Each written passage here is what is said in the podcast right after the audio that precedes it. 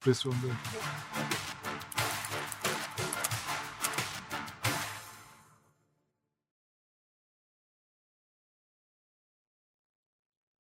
Karar TV ekranlarından herkese merhabalar.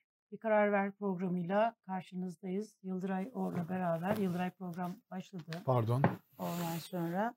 Ee, gazetelerimiz burada. Hepsini okuduk. Büyük bir tahammül göstererek okuduk hepsini.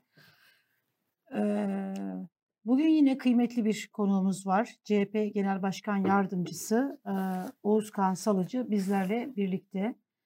Ee, sıcağı sıcağına Meral Akşener'in e, CHP lideri e, Kemal Kılıçdaroğlu Cumhurbaşkanı adayı sözünü soracağız. Böyle olursa biliyorsunuz Kemal Bey'in kendi sözleri var. İşte hani partili Cumhurbaşkanı olmayacak. E, Bu durumda ne zaman aday açıklanır? Adaylık açıklandığı zaman e, partisinden istifa mı edecek yoksa Cumhurbaşkanı seçildikten sonra mı? Hani eski sistem vardı ya varsa Cumhurbaşkanı seçildikten sonra partisiyle ilişki kesilir.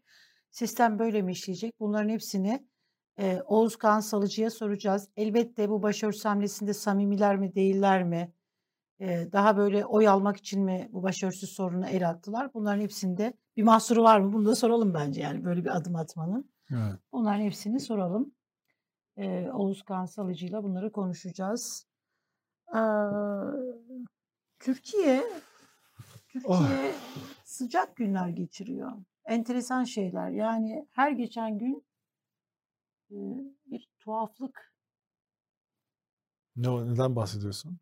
aslında hani tuhaflık dememek lazım ama yine de böyle şaşırabiliyoruz. Bunun için de şükretmemiz gerekiyor. Yani bu şaşırma duygumuzu yitirmediğimiz için e, hala bazı şeylere şaşırabildiğimiz için çünkü bu bir insandaki en önemli böyle yaratılış özelliklerinden birisi. Düşünsene her şey oluyor ama biz şaşırmıyoruz. Tamamıyla robotlaşıyoruz. Hiçbir şeye yani o kadar tuhaflaşıyor ama hiçbir şeye şaşırmıyoruz. Hala şaşırabildiğimiz için ben Niye şaşırdın en gerçekten son? Konuya gelecek misin yoksa böyle giriş bölümü devam edecek mi? Neye şaşırdın? söyleyeyim. Hı. Ee, aslında şaşırmamam gerekiyordu. Şimdi sen böyle söyleyince bir anda gerçekle yüzleştim Yıldıray.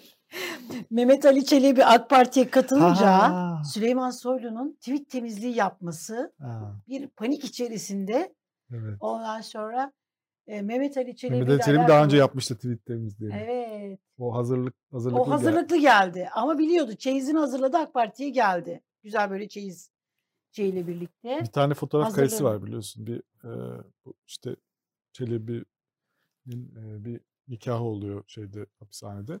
Kılıçdaroğlu e, şey nikah şahidi.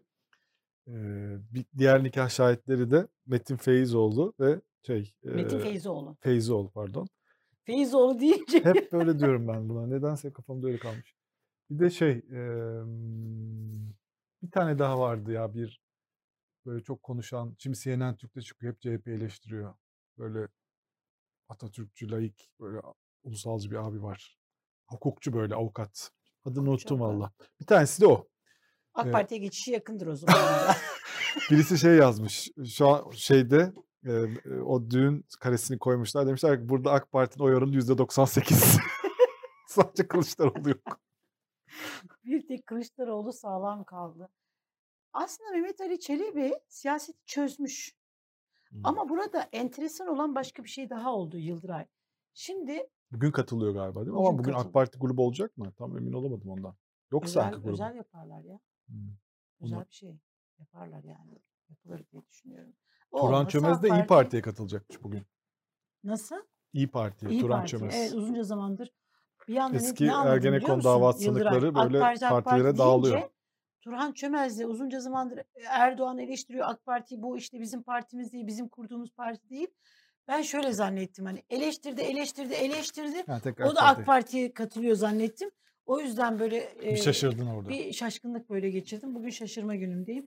Şimdi şeyde eee bu Mehmet Ali Çelebi eee AK Parti'ye geçti ya burada bir ritük üyeliğini belirlemede bir AK Parti sayısı var biliyorsun. Hani işte bir, bir sayı o sayıyı tutturamadığında bir eksiği vardı. Ondan dolayı da İyi Parti ile ritük üyesini ortak belirlemesi gerekiyordu. Evet. uzunca zamandır bu Rütük üyeliği bekletiliyordu. AK Parti Bekletiliyordu. Normalde beklet- bekletilmemesi lazım. Normalde bekletilmemesi lazım ama bekletiliyordu. Şimdi şey Mehmet Ali Çelebi'yi bekliyorlarmış. Mehmet Ali Çelebi katılınca Rütük üyesini sadece AK Parti kendisi e, belirleyip üye gönderecek. Evet. Nasıl ince işler, nasıl ince hesaplar? Yani çok Zor. e, Çok acayip bir şey bu ya. tuhaf bir hikaye yani. Ben tam hikayeyi anlayamadım. Yani böyle tabii herkes yorum yapıyor. Diyor ki bazı insanlar işte ulusalcı zaten AK Parti değişti. O yüzden e, ulusalcılara yaklaştı. Aslında yani bu insanlar e, fikirlerini çok fazla değiştirmediler. AK Parti onlara yaklaştı diyenler var.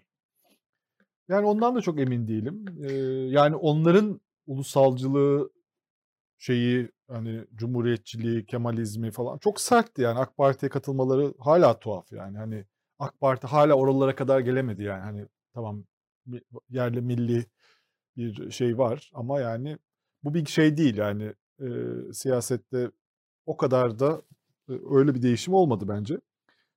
Tuhaf yani. Peki sen nasıl Şahsi yorumluyorsun bunu? kariyer meseleleri falan düşünenler var. Hani seçimler yaklaşıyor işte herkes kendine bir yer bulmaya çalışıyor gibi düşünenler var.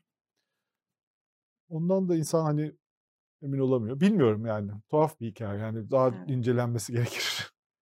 Yani e, Yani bu e, yani Ergenekon davalarından AK Parti itibaren aslında CHP tuhaf eski zaten bu şeyin hikayesi adım zaten adım. e, bu e, Teğmen Çelebi hikayesi. O Ergenekon davalarına itibaren e, orada tuhaf bir hikayeydi yani. Hani şimdi Ergenekon davaları tabii e, öyle bir örgüt olmadığı ortaya çıktı e, Yargıtay kararıyla. E, Fakat onlarla ilgili olan kısım her zaman çok ilginçti. Yani böyle ordu içerisinde bir askeri bir grup yani teğmenler böyle birkaç şey. Bir Ziraat Bankası emeklisiyle bir e, Kızılay, onun kız kardeşi Kızılay çalışanı daha doğrusu ya da Kızılay emeklisi ya da Ziraat Bankası çalışanı bir e, kardeş, bir yaşlı bir adam bir de onun kız kardeşinin evine gidip geliyorlar. Onunla komutanım diyorlar. İşte o onları yetiştiriyor. Özel özel kuvvetlere sokacağız falan diyor. Bunlar hani telefon kayıtları. Yani şey değil hani bunlar sahte delil falan gibi değil. Bayağı hani telefon kayıtları, dinleme şeyleriyle falan sabit olan bir şey. Bunlar zaten inkar etmediler. Böyle gidip geldiklerini kabul ettiler. Niye o eve gidiyorlardı? Niye o yaşlı adamlar, e, Evet. kız kardeşi bunlara şey yapıyordu? Bunlar nereden, nasıl bir motivasyonları vardı? O kısımlar da hiçbir zaman aydınlığa kavuşmadı. Yani şimdi Ergenekon hop diye hepsi geçti tabii. Yani içinde tabii ki haksızlıklar vardı ve Ergenekon örgütü olmadı ortaya çıktı böyle bir örgüt. Fakat böyle tuhaf yapılanmalar ya da ne bileyim başka şeyler olabilir. E, o kısımlar karanlıkta kaldı. Yani kimse de konuşmadı Kimse bu konuları. sağlıklı yaklaşamadı. Bence işte o Orada da hemen CHP'de tabii bu Ergenekon mağduru oldukları için hemen onların bir kısmını da milletvekili yaptı. Ee, işte yani orada bir şey oldu, motivasyon oldu herhalde. Sonuç böyle çıktı. ya Tür- Türkiye işte çok garabet bir ülkede gerçekten yaşıyoruz. Şimdi apar topar demek ki Ergenekon davalarına, o yayınlanan işte hani günlüklere, o operasyonlara, Cumhuriyet mitinglerine onlara aslında burada ortaya çıkıyor ki e, AK Parti bunu anlayamamış. AK Parti yani iktidar siyasetçileri de bunu anlayamamış. Gerçek anlamda anlasalardı durumun ne olduğunu, vahameti, olaya ciddi olarak yaklaşmamışlar. Eğer olayın ciddiyetinin farkına varsalardı o zaman işte askeri kumpas kuruldu demezlerdi. Derlerdi ki ya burada bir pro- şey var sakinlikle. Tam Türk mantığı Yıldıray biliyor musun? Yani bir şeye böyle Allah Allah Allah Allah diyor. Sonra bir şey oluyor sonra diyor ki hay Allah ya falan böyle hani bir şey dönüşü var ya tam Türk Türk mantığı ya. Olaya böyle bodoslama dal. Önce Düşünmeden, dalıyorsun. Her şeyi. Ergenekon'a bağla. Evet. O dönemde her şey Ergenekon'a bağlandı. İşte şey yapılmadı. Kimse sağduyuyla yak- yaklaşmadı. O dönem yaşanan mağduriyetler. Bunda e, işte hani ben kendi adıma e, Ülke TV'de program yaparken bir tane beraat kararı alan işte Ahmet Nogar, No- Nogaylıoğlu'ydu herhalde. Ondan böyle özür dilediğimde Berat Noygaylıoğlu galiba. Evet. eee, Kızılca kıyamet koptu. İşte böyle hani karaktersizlikle suçlandım. Ergenekon sanığından işte özür diledim. Ya kardeşim hayır insanlar hata yapabilir. Ben o dönem kendime çıkarttığım dersler var. Devlet de olsa önüne belgeyi de getirse, devlet gizli belgesi de getirse Şüpheyle bakman lazım. şüpheyle bakmamız gerekiyor. Çünkü Türkiye o döneme kadar böyle bir Böyle bir tecrübe hiçbirimiz yaşamamıştık. Türkiye'nin de acıları vardı. Şeyde Yani dün, e, şimdi ak- Tele 1'de de Enver Aysever e, Ha, Mehmet Ali Çelebi Genelkurmay Başkanı olmalı diye bir evet, yazı yazmış eskiden. Böyle öven bir yazı yazmış. Onu e, törenle yırttı. evet. Enver Aysever tuhaf birisi. O böyle ben akşam gazetesine başladığım zaman da akşam gazetesini yırtmıştı. O zaman da Sky Türk'te program yapıyordu. Ben akşam gazetesine başladım. Serdar Turgut başlattı. Ha, Sonra seni bu başladığın için mi yırttı? tabii tabii. O zaman da Sky Türk'te görüntülerini bulunabilir yani arşiv şeylerinden. O zaman da çıktı böyle şeyden Öyle bir akşam. var yani. Yani Enver Aysever'in böyle bir gazete yırtma, öfkelenince gazete yırtma ve Ama bu sefer kendi böyle yırtmış. böyle atma alışkanlığı var. Enteresan bir arkadaş Enver Aysever. Şimdi o, o dönemden iktidar siyasetçileri şunu söyleyebilirlerdi. Ya burada bir yargıda, burada bir tuhaflık olmuş ama Ergenekon'da gerçek kardeşim bunlar hepten de kumpas falan yok. Ama biz bu davaya aklı selim, suhuletle, sağduyuyla bakacağız. Bu davalar yeniden bakılsın. Kimde hata yapılmış? Kim işte e, mağduriyet yaşanmış? Kim işte hukuk eliyle kumpas kurulmuş? Bir bunlara bakalım denseydi Türkiye daha sakin bir yere çıkabilirdi. İktidar bunu yapmadı. Ee, hurra böyle askeri kumpas yapıldı dendi. Bu sefer de şimdi aynı şey FETÖ davalarında yaşanıyor. Yani Evet. FETÖ'cülük Her şey FETÖ'ye. Evet bağlanıyor. herkes FETÖ'ye bağlanıyor. Şey e, neydi? Levent Göktaş. FETÖ'den emir alarak e, Abdemitoğlu'nu öldürtmekle suçlanıyor. Evet, Levent Göktaş da Ergenekon sanığı. Yani 5 yıl evet, hapis yatmış bir yani. O kadar evet. saçma şeyler ki yani artık böyle her şey birbirinin içine girmiş durumda. Bu arada çok ilginç bir olay oldu. Tabii siyasi bir tarafı e, olmadığı görülüyor ama e, bu şeyde Kadıköy'de e, bir patlama olmuştu. Biliyorsun böyle bir doğalgaz patlaması dendi buna. Önce valilik sonra e, belediye orada doğalgaz hattı yok diye açıklama yaptı. Çok inanılmaz bir hikaye çıktı. Bugün Hürriyet Gazetesi manşetinde dün bazı yerlerde de vardı. Ee, yani bayağı böyle dizi gibi yani bir adamın intikam hikayesi çıktı içinden. Eski bir 80 öncesinde bir TİKKO militanı ya da 80 Hı hı. sonrasında da devam etmiş. Ee, işte 80'lerden sonra bir yakalanmış, hapis yatmış TİKKO'dan. Sonra İsviçre'ye kaçmış. Sonra İsviçre'de bir e, bombalama olayını, dört kişinin öldüğü bir olayın içine karışmış. Ve oradan da e, aranırken de Türkiye'ye kaçmış. Hı. Türkiye'ye geldikten sonra da abisi ihbar etmiş e, bunu, e, bu kişiyi. E, hapse girmiş. 7 yıl hapis yatmış ve en son bu pandemi ve af şeyiyle af çıktı yani böyle adli Evet. suçla. Orada çıkmış. Ve e, oturmuş bir evde, e, bu evde e, ailesinden Bu kendisi son ihbar eden, değil mi? evet son infazda. Yani e, mesela devleti eleştiren, iktidarı eleştirenler içeride kaldı. Evet. Katiller, uyuşturucu baronları bütün hepsi böyle çıktı. O infaz Evet. kanunu bunun İsviçre'de dört kişi Evet. öldürmüş bir adam çıkmış ve ailesinden intikam almak için hazırlıklara başlamış. Biraz da ruh sağlığı da bozukmuş. Ee, havai fişeklerin içerisinden barutları çıkarıp çıkarıp e, ailesine yönelik bomba için hazırla, hazırlıyormuş. O sırada bir havai fişeklerden biri ateşlenirken patlamış ve büyük bir patlama ve bu patlama meydana gelmiş ve burada kendisi yanında çalışan bir e, Özbek galiba yabancı uyruklu bir hanımefendi ve onun babası ölmüş, vefat etmiş. Acayip bir hikaye yani. Böyle şey e, bayağı hani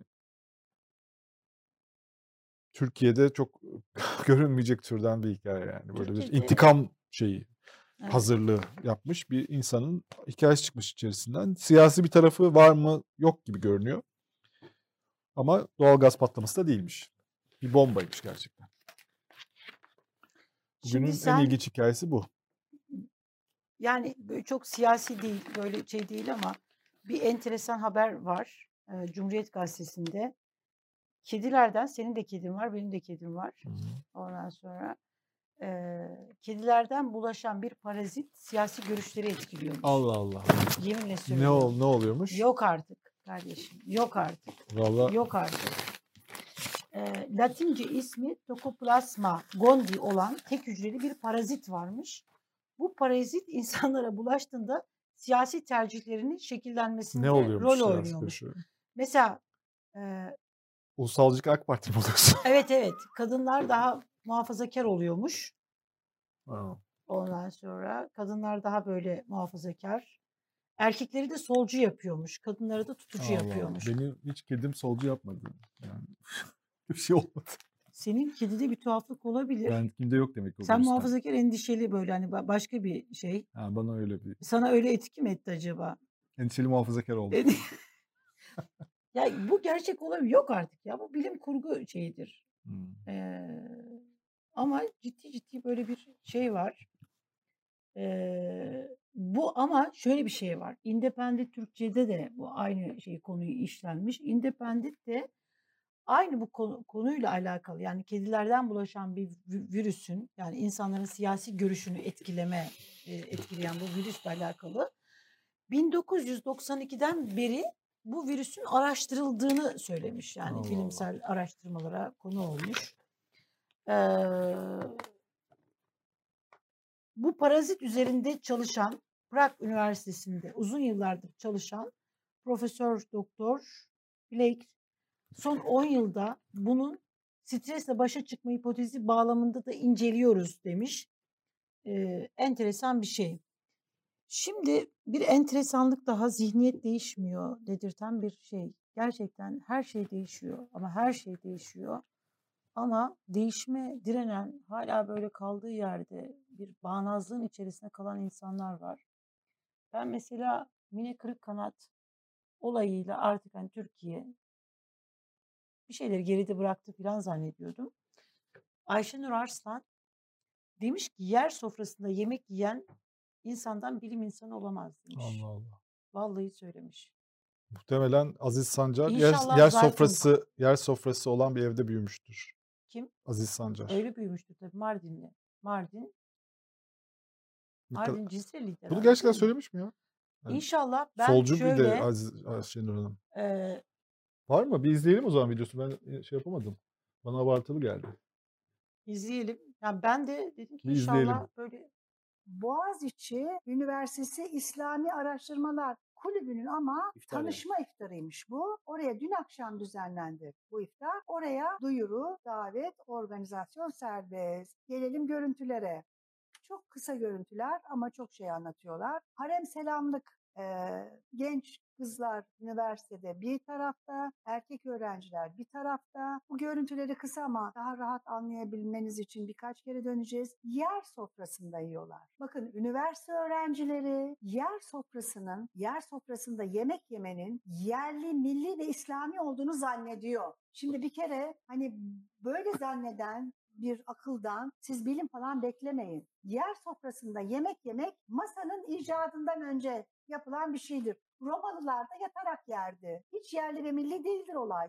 Yere oturarak yerlerdi. Evet masanın icadından önce dünyanın her tarafında. Hala e, bazı ülkelerde adını vermeye gerek yok. Yerde yiyorlar ve Erdoğan da her gittiğinde evde yemek masası var ama yerde yiyor. Bunu İslami olarak e, yutturuyorlar çünkü insanlar. Of, beynim güzel. yandı. Be- benim de benim Ya O şey, şey e, senin e, Ayşenur Arslan Hayır ben şeyi de anlamadım. Ee, Boğaziçi Üniversitesi'nde ama şimdi bahçe senin verdiğin tepki de enteresandı. Diyorsun ki nerede oturacak piknik yapıyor. Yıldıray normal evinde e, evinde e, yer Tamam. sofrasında O yese başka- ne olur? Tamam o başka bir şey de burada verdiği örnekte e, Boğaziçi Üniversitesi'nin bahçesinde e, öğrenciler oturmuşlar. Yani ne yapsın oraya e, masa mı kursunlar? Bahçede yerde oturulur yani. Hani o kadar saçma bir şey ki. Yani e, Ayşenur merak etmeyin Boğaziçi Üniversitesi'ndeki en İslamcı öğrenciler de e, masada yiyorlar yemeklerini. Hepsi Ya bilim şey insanı. çok komik yalnız diyor ya Roma döneminde de yatarak yiyorlardı ama işte O o öyle değil. O- masada diyor işte Evet. masa bulunmadan önce. O herhalde çok filmlerde böyle masa, Hı, üzüm falan yeme şeyine Netflix gitmiş? dizisi izliyor bence. Bir Yerde oturan var. e, insanlar bir sürü bilim yapmışlar. Newton herhalde masada mı oturuyordu? Muhtemelen yerde oturduğu bir dönemde olmuştur yani. Başka ne bilelim ne bileyim başka e, dünyanın yuvarlak olduğunu söyleyen abinin adı neydi? Unuttum bak onu da. O da herhalde yerde oturuyordu. yani yerde oturan insanlar bayağı bir bilim yapmış olabilirler. Yoksa dünya bu hale gelmezdi. Masada Ama bulunmazdı. Ayşenur Hanım aklınızı koruyun. Aman Boğaziçi- ha yani yerde yemek yemeyin Allah muhafaza. Bu yerde yemek yeme olayı yaş maş dinlemez. Hani 50 yaşına kadar aklı koruymuş olabilirsin. Biliminiz ama yere oturdun mu Ya böyle bir şey var maalesef medyada böyle bir kuşak var ve bu kuşak hala çok aktif bir şekilde devam ediyor. Bunlar çok eski bir dünyada yaşıyorlar. Mesela ben de dün bir e, sözcüde bugün manşet olan röportajıyla Ruhat Mengil'in bir şeyini gördüm. Ay, o Ruhat Mengi de çok tweetini gördüm. Ee, şöyle bir şey yazmış. Bir WhatsApp e, caps'ini paylaşmış. Ona WhatsApp'tan mesaj gelmiş. Whats- WhatsApp şöyle. WhatsApp'ın bir uyarısı var. Kısaca size bir mesaj gönderdiğinizde mesajın yanında bir çek işareti görürsünüz. Bu mesajın alındığını gösterir. Bir Mavi çek tık işaret atıyor. 2 olduğunda mesajın yerine ulaştığını, maviye dönüşte mesajın okunduğunu gösterir. Bu normal prosestir. Bak bundan sonrası ilginç. Eğer çek işareti 3 mavi olursa bu mesajın bir hükümet görevlisi tarafından okunduğunu ve mavilerden biri kırmızıya dönmüşse mesajın incele, incelenmeye alınabileceğini göstermektedir.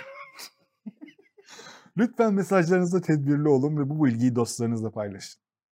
Bu yüzden de biz eğer dostları olduğumuz için Twitter'dan paylaşmış. Ruhat Hanım bunu dalga geçmeden paylaşmış yalnız. Yani hala duruyor. Çok ilginç bilmiyordum. Bu da eksik kalmamış demek ki. Ne kadar özgürüz, ne kadar da demokrat bir ülke burası oldu burası demiş.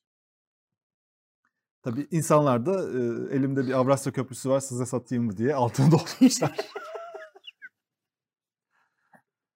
E, yani çok acayip gerçekten.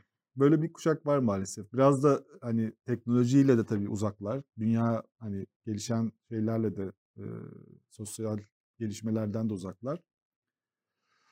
E, böyle bir acayipmiş ya. ama hala aktif bir şekilde kanaatlerini bildiriyorlar. E, Oysa eski güzel işte- röportajlar yapıyordu Sözcü, gazetesi. Yo yapıyor hala da yani, Yani demek ki şey olarak ideolojik olarak ve Yani dünya ile ilişkisi pek sağlıklı değil. Bir izleyicimiz bizi bugün bayağı itici bulmuş. Hmm. Yok biz kendimizi bugün bayağı sempatik, sevimli bulduk. Gayet iyiyiz İzleyicilerimiz yani, evet. hep aynı yere doğru Ya, eleştirilerin yöneltilmesini istiyorlar ama biz İstiyorlar. öyle insanlar değiliz. Yani de onu istiyorlarsa şeyler, öyle evet. kanallar var. Bugün İktidar, enflasyon. ya bilakis böyle. Ben kendimizi çok böyle enerjimiz falan yerinde görüyorum. Ne kadar güzel haberler var. Görmüyor musunuz ya? Kedideki bir virüs, parazit, e, erkekleri solcu, kadınları muhafazakar yapıyor. AK Partili belediye Miss Uganda güzellik yarışmasını önce paylaşmışlar sonra silmişler. Gördün mü Ha, onu? görmedim. Ay. Hangi belediye? Esenyurt Belediyesi. Esenyurt AK, Esenyurt'u biliyorsun değil mi? Esenyurt AK Parti değil ki. AK Partili. CHP'li. Esenyurt CHP'li. Esenler AK Parti. Es- Esenyurt. Esenyurt CHP'li belediye. En son seçimde belediye Esenyurt şey kazandı. CHP kazandı. O şey CHP'liler yapmış mı? o zaman. Aa, pardon. Uganda'yı. Bir, de- bir dakika yok 2000 şey hani şöyle olmadı mı ya o zaman hani diyorlardı ya Esenyurt düşerse Mekke Düştü, düşer, düştü zaten. Kabe Mekke düşer, düştü. Kudüs düşer, Filistin düşer deniyor. Düşmüş o zaman. Mustafa Kemal Bozkurt ne öyle şey yani o adı öyle bir şey. Aa, ben hani o o şeylerin eee, o sloganların, o söylemin karşılık bulduğunu ve Esenyurt düşmesin diye bayağı çaba sarf edildiğini ve AK Düştü, kaldığını düştü. düşünüyordum. HDP oylarıyla düştü. İnan Kemal Deniz Bozkurt. Gerçekten Başkanı. diyorum Ne yapmış ben peki onu söyle. Yani o, o önemli değil CHP'nin tamam AK Yok yok Partili hayır. olması. Gerçekten diyorum şaka Hı. yapmıyorum. ironi de yapmıyorum. Ben o söylemler karşılık buldu ve Esenyurt e, AK Parti'de kaldı diye e, biliyordum yani. Hani o Olay neydi? Olay şu. e, Esenyurt'ta Miss Uganda güzellik bu yıllardır yapılıyormuş. Ondan sonra bu, burada bir yarışma yapılmış. Sonra bu yarışmayla alakalı olarak eee Nerede yapılmış? Esenyurt Esenyurt'ta mı yapılmış? Esenyurt'ta. Esenyurt'ta E- Erol Erol Olçok Kültür Merkezi'nde dün akşam yapılmış. Bununla alakalı da birçok kadın işte birinci olabilmek için bu uzunca zamandır yapılıyormuş. Yani birkaç yıldır yapılıyormuş bu yarışma. Bununla alakalı da e, Esenyurt Belediyesi bu akşam festivalimizin Uluslararası Kültürler Gecesi'nde gerçekleşecek Miss Uganda Esenyurt Güzellik Yarışması saat 20.30'da işte Erol Olçok Kültür Merkezi'nde düzenlenecektir Hı hı. demiş. Kardeş türküler de kardeş kültürler pardon kardeş türküler diye okudum bir anda. Kardeş Türkülerin de bu ara bir konseri olacak. Ay, gidelim ona ben uzun zamandır Hı hı. gitmedim. Yani tarihini söylersen nerede olacağını falan ben Tamam şimdi gitmek isterim tamam. Şeyde eee, bu bununla alakalı bir Tweet paylaşım paylaşmış sonra sonra silmiş. hemen apar topar Niye silmiş. silmiş ki? Ne var bunda yani? Esenyurt'ta epeyce Afrika kökenli insan Evet. yaşıyor. Öyle bir yer artık Esenyurt. Güzel. Güzellik Şeyden yarışması acaba? yapmışlar. Güzellik. Uganda. Tepki gelmiştir belki. Hani Muhtem- bunu ya da genel merkezden mi uyarı aldı? Bayağı dün sosyal medyada bu konuşuldu böyle hani Hmm. paylaşım yapıp silmesi. Mevzu zaten güzellik yarışmasının yapılması değil. Esenyurt'un bunu paylaşıp sonra da Ha, bunu iyi bir Silmesi. şey olarak paylaşıyor. Sonra insanlar herhalde mülteci, evet, bu kadar- sığınmacı tepkisi geliyor. sığınmacı tepkisi mi? Yoksa Herhalde şey de odur. olabilir belki hani Ne güzel şey, işte ya. Uganda işte, güzellik evet. yarışması Esenyurt'ta yapılmış yani. Evet. Esenyurt'un e, sıkıcı hayatında renkli bir an yaşanmış. Evet. Esenyurtlar kızmasın. Yani tabii çok eğlenceli bir yer olduğunu herhalde iddia etmiyorlar Evet. Hüseyin Çelik TV 5'te konuştu. Ee, kulis programı, Ankara kulisi programında konuştu. Ee, bir ona bakalım mı? Kılıçdaroğlu'na bir destekli Kemal Kılıç şeyde Abdullah Gül, Ahmet Davutoğlu, Ali Babacan, Bülent Arınç'tan sonra bir destekte e, eski bakan Hüseyin Çelik'ten geldi. Uzun yıllar AK Parti sözcülüğü yaptı. Evet. AK Parti'nin kurucularından birisi. Ee, Milli bir Eğitim isim Bakanı. Milli Eğitim Bakanlığı yaptı, AK Parti sözcülüğü yaptı. Herhalde Türkiye'nin en uzun e, Milli Eğitim Bakanlığı yapan isimlerden birisiydi diye Olabilir. hatırlıyorum. Bir bakalım mı arkadaşlar? Sayın Kemal Kılıçdaroğlu 2017'den itibaren üniversitelerdeki bu meselelerin ortadan kaldırılması gerektiğini söyleye geldi. Milletvekilleri başlarını kapattığı zaman CHP'nin genel başkanı olarak bir tepki göstermediği gibi kendi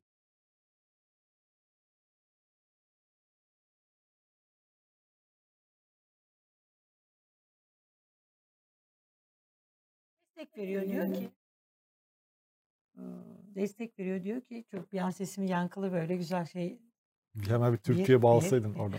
bağlardım valla bil, bilseydim öyle şey olacağını.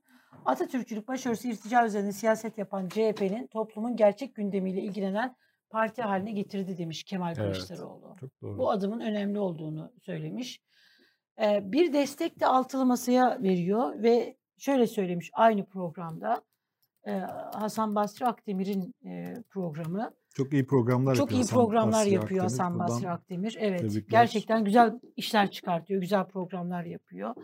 Ee, sizin karşınızda olan herkesi demiş vatan haini, ajan, dış güçlerin maşası derseniz e, bir yere varamazsınız. Bu altılı masayı dış güçler kurdu diyorlar. Ben bu dış güçler lafını artık çok sıradan buluyorum demiş. Hmm. Güzel bir şey bu.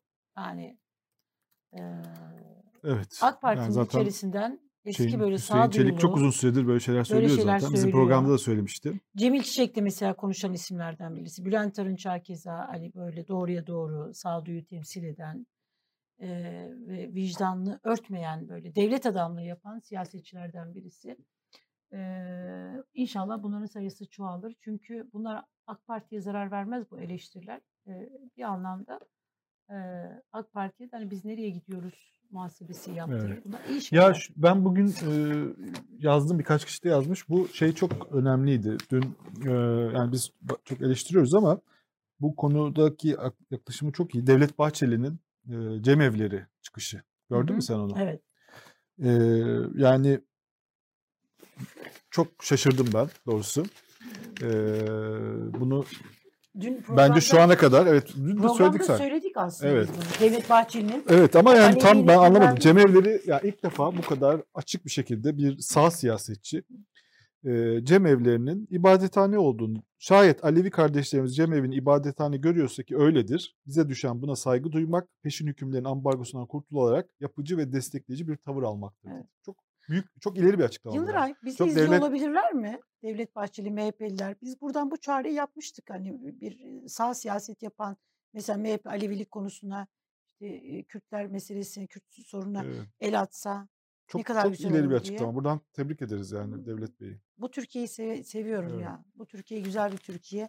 Bu siyasetçileri de kimseye bizim böyle hani mesela hani senin de benim de hiç hani ebedi böyle bize kızacak Devlet Bahçeli'yi övdüğümüz için ama yani yok bu, iyi Devlet bir şey yapan Bahçeli iyi övülmesi bir şey gerekir. Bu çok yapıldığı zaman Yani MHP'nin desteklenmesi tarihi gerekiyor. düşünüldüğünde, bütün o Hı hı. şeyi düşünüldüğünde çok cesur bir açıklama. bu. CHP'liler de bundan biraz kendilerine e, bazı yani bazı CHP'liler hani bu başörtüsü açılımına şey yapmadılar ya çok Evet. hoşlarına gitmedi. Buradan kendilerine biraz ö- örnek alsınlar. Açılım böyle oluyor yani. Biraz kendine rağmen e, kendi ezberlerini bozarak yapılan bir şey. Ve bu, öyle yaptığında kıymetli zaten. Yoksa hep kendi ezberlerini tekrar ettiğinde siyaset yapmamış oluyorsun. Aynı kitleye konuşmuş oluyorsun. Burada ama Devlet Bahçeli belki işe yarar, yaramaz. Ama önemli bir şey yapmış oldu. Kemal Kılıçdaroğlu Manhattan'dan Erdoğan'a seslendi. Dört gündür e, Kemal Kılıçdaroğlu Amerika'da. Evet, bugün E, Washington'da olacakmış. Evet. E, bir o şeye bakalım mı? Ben- Türkiye'nin evet. önünden bir basın Sen açık onu bir şey yaparken ben de seslendi. buraya geleyim. Konumuzu alalım. Konumuzu Konumuz alalım. burada. Oğuz Kağan Salıcı, CHP Genel Başkan Yardımcısı Oğuz Kağan Salıcı bizlerle birlikte olacak. Ve Kemal Bey'in Manhattan'dan Türkiye'nin önünden yaptığı bir açıklamayı seslen, seslendiği videoyu bir izleyelim arkadaşlar. Duydum ki birileri senin siyasal rehinden kalsın diye benim yaptığım öneriyi yine kabul etmemiş, yan çizmiş. Anayasa ile aileyi korumaktan bahsetmişsin. Eğer bir aile konuşulacaksa konuşulacak yer burası. Senin ailen burada. Burası New York'un en pahalı yeri Manhattan. Bu da ailenin yaptırdığı gökdelen. Oğlunun kızına gönderdiği paralarla bu gökdelen yapıldı yapılmaya devam ediliyor. Sevgili Erdoğan, aileyi konuşmak istiyorsan ve gerçekten samimiysen gel buradan başlayalım. Evet. Bunu bekliyorduk aslında. Yani Kemal Bey'den böyle bir adım Türkiye'nin önüne gider. Hatta oradan belki Türkiye değil burası ama Değil mi? galiba. Değil mi? Burası şey e, yurt olarak yapılan e, Türgev'in binası. Türkiye'vi Birleşmiş Milletler binası önünde. Türken Foundation'ın. Türkiye'nin binası. Hoş geldiniz. Hoş bulduk. Nasılsınız? Sağ olun. Kolaylıklar. Teşekkür Amerika'ya ederiz. niye gitti Kemal Bey, Oğuz Bey? İcazet almaya gitmedi. Hani direkt oradan oradan girelim. Ee, öyle diyorlar ya. Tamam şimdi Ee, hiç kimseyle görüşmüyor. Daron Acımoğlu işte hani mesela e, orada e, diyelim ki dünyaca işte hani böyle şey olan Siyasilerle görüşmüyor. siyasi. Niye gitti o zaman? Şöyle bilim insanlarıyla görüşüyor. İşte MIT'den, Harvard'dan, başka E bu önemli Türkiye'de de üniversitelerden. yapabilirdi. E, onlar orada araştırma yapıyorlar. Hı hı. Orada yaşıyorlar. Ee, bir kısmı e, Amerikalı, bir kısmı Türk. Ee, orada kendilerine uygun araştırma yapacak ortamlar bulmuşlar ve dünyaya, bilime katkı sunan insanlar. Önemli deneyimleri var. O deneyimleri almak, onları paylaşmak, onların Türkiye'de yarın öbür gün uygulanabilir hale gelmesi, uygulanabilir bir ortam yaratmak için, o insanların görüşlerini almak için Sayın Genel Başkan e, Amerika'da. Bu tabii Amerika ile sınırı kalmayacak. Başka ülkelere de Nereye gidecek. başka? Efendim? Başka Avrupa ülkeleri. Yani şöyle e, şu anda net planlanmış yok ama mesela İngiltere Almanya'yı kendisi de şey yaptı Hmm. ifade etti. Yani Evet, niyet söyledi, doğru. anlamında e, ifade etti Sayın Genel Başkan. Şimdi şuna ihtiyaç var. Biz bir süreden beri e, hani ihracat odaklı büyüyoruz diyoruz ya. İhracatta bizim son dönemde satmış olduğumuz 1 kilogram e, malın, ihraç ettiğimiz 1 kilogram malın birim değeri 1 doların altına düştü. Bu bir dönemler 1 dolar 30 sente yakın rakamlara çıkmıştı. Bu şeyi gösteriyor. Ne kadar katma değerli ürün sattığınızı gösteriyor. E, bu e, yapmış olduğunuz işin karşılığına karşılığında Türkiye'ye ne kadar döviz geldiğinden daha kıymetli. Çünkü döviz geliyor ama gelen dövizin ne kadarı maliyet, ne kadarı kar marjı bunu anlayabilmeniz için işte böyle bir birim var. Bu birim üzerinden bir yorum yapılır genelde. Bizim katma değerli ürünler satmamız lazım. Katma değerli ürünler üretmemiz lazım. Katma değerli ürünler üretmemiz için eğitilmiş, iyi eğitim almış, dünyayla rekabet edebilen, öne açık ARGE faaliyetleri yoluyla öne açılmış bir ekonomiye ihtiyacımız var. Evet. E biz maalesef öyle bir durumda değiliz. Biz şu anda işte neredeyse dördüncü yılına girmiş bir krizin içinde olan bir ekonomiyiz. Bunlar iktidar olduktan sonra yapılacak işlere dair seyahatler. Hı. Ama işte Türkiye'nin genel ezberi ya da iktidarın işte icazet almaya gitti. Kimden almaya gitti? Daran Acamoğlu'ndan mı icazet alacak? Ya da Mesela şey de deniyor. bilim insanlarından mı icazet alacak? Türkiye'nin Sayın Genel meşhur bir söylemi var ya zamanlama manidar filan. Hmm. Ee, Kemal Bey de tam zamanı yerinde hatta geç bile kaldık dedi ama siz bu söylemleri nasıl hani zamanlaması manidar? Bunu söyleyen arkadaşlar Amerika'ya icazet almak için gitmek doğrudur deyip daha önce giden arkadaşlar. Kimi Kim kastediyorsunuz? kim E, kastediyor? Adalet ve Kalkınma Partisi'ni kastediyorum. Hmm. Yani partiyi kurmadan, kurduktan sonra, başbakan olmadan yapılan ziyaretler var. Şimdi eğer Sayın Genel Başkan'ınkine icazet alma diyorsak bunu nereye koyacağız? Buradan bakmak lazım. Bu e, Amerika'da işte Bernie Sanders falan gibi isimlerle görüşeceği söylenmişti, yazılmıştı yani. Onlar olmadı mı? Randevular alınamadı mı? O yüzden görüşemedi? Yoksa bir, o da mı bir Şöyle, tercih? e, Bernie Sanders'la yani ismi dolaştı, geçti. E, yani Bernie Sanders evet Amerika'da bir siyasi figür ama e, idareyle e, idare içinde yani yönetimde e, bir pozisyonu olan, Demokrat Parti şu anda iktidar güçlü bir çünkü. pozisyon olan birisi değil. Demokrat Parti'nin e, bir siyasetçisi. Daha önce işte başkanlığa e, yarışmış. Ön seçimlerde Biden'ın karşısında olmuş, yarışmış ama sonra işte kaybettikten sonra Biden'ı desteklemiş olan bir figür. Dolayısıyla e, programlar uymadı muhtemelen. Evet. Hani bu tür şeylerde e, e, yurt dışı seyahatlerde programların denk getirilebilmesi başlı başına bir şey. Başlı başına bir e, maharet gerektiriyor. Ee, bugün Washington'da e, orada Center for American Progress bu demokratlara yakın bir e, şey Düşünce think tank. Washington Post ziyareti olacakmış. Dawn var bu şeyin e, öldürülen e, Cemal Kaşıkçı'nın e, şeyi vakfı. Bir de American Purpose diye. Bu da Fukuyama'nın dergisi galiba. Bunları ziyaret edecekmiş. Evet. Böyle bir şey Evet. var, programı var. Peki bu şeyi Amerika şöyle bir şey diyenler de var. Yani Amerika e, hükümetle Türkiye'deki iktidarla ilişkilerini e, bozmak istemediği için e, Kemal Bey'i böyle çok hani bir ana muhalefet lideri ve bir muhtemel cumhurbaşkanı adaylarından biri olmasına rağmen çok fazla Kemal Bey'i e, hani ağırlayarak bu, bu mevcut iktidar ilişkini bozmak istemedi diyenler de var mesela. Böyle bir görüş de var. Şimdi öyle bir şeyin olması için e, görüşmelerin siyasilerle yapılması lazım. Hmm. Siyasi kesimlerle yapılması lazım. Şimdi Amerika'daki sistemi bilenler e, anlayacaktır. Amerikan başkanının aslında iki tane e, önemli görevi vardır. Bir tanesi milli savunmadır. Yani bizde milli savunma denilen görevdir. Diğeri, diğeri de dış politikadır. Aslında eyalet sistemi olduğu için günlük meselelere e, Amerikan başkanı girmez. Orada seçilmiş eyaletlerin başında seçilmiş valiler var. Çünkü e, onlar o süreçleri yönetirler. Şimdi dolayısıyla e, Türkiye'den ya da e, Amerika dışındaki bir ülkeden birisi gittiğinde e, dışişleriyle görüşmesi gerekir. Kendi Hı hı. ülkesiyle ilgili meseleleri konuşmak istiyorsa eğer. E şimdi bu ziyaretin içinde baştan beri böyle bir şey planlanmadı. Siz zaten böyle bir randevu istemediniz. Hiç böyle bir talep oluşmadı. Bernie Sanders gerçekleşmiş olsaydı bile dışişleriyle alakası olan bir kişi değildi, bir siyasetçi değildi. Şimdi dolayısıyla e, o, o bakış e, aslında biraz hani keşke böyle yapsalar biz de daha fazla saldırı imkanı bulsaydık ama öyle olmadığının Hı. hayal kırıklığıyla söylenmiş cümleler aslında. Şimdi çok ilginç e, dün bir e, siyasette bir gelişme oldu. Onunla ilgili sizin yorumunuzu da merak ediyorum. E, CHP'den CHP yeterince e, ulusalcı, yerli milli işte yani eski CHP gibi görmeyip istifa eden e, işte Memleket Partisi'ne e, katılan e, İzmir Milletvekiliniz eski Mehmet Ali Çelebi bir süredir zaten belli bir şey veriyordu eleştirileriyle. AK Parti'ye katılma kararı Evet. aldı. Bu nasıl oluyor? Yani sizin yorumunuz nedir? Bazıları diyor ki AK Parti ulusalcılaştı, öyle oldu. İşte e, ya da Mehmet Ali Çelebi'ye yönelik eleştiriler var. Sizin yorumunuz ne? Bu nasıl mümkün olabilir? Yani bu e, şöyle söyleyeyim Mehmet Ali Çelebi'ye yakışır. Kendisine yakışanı yapmış.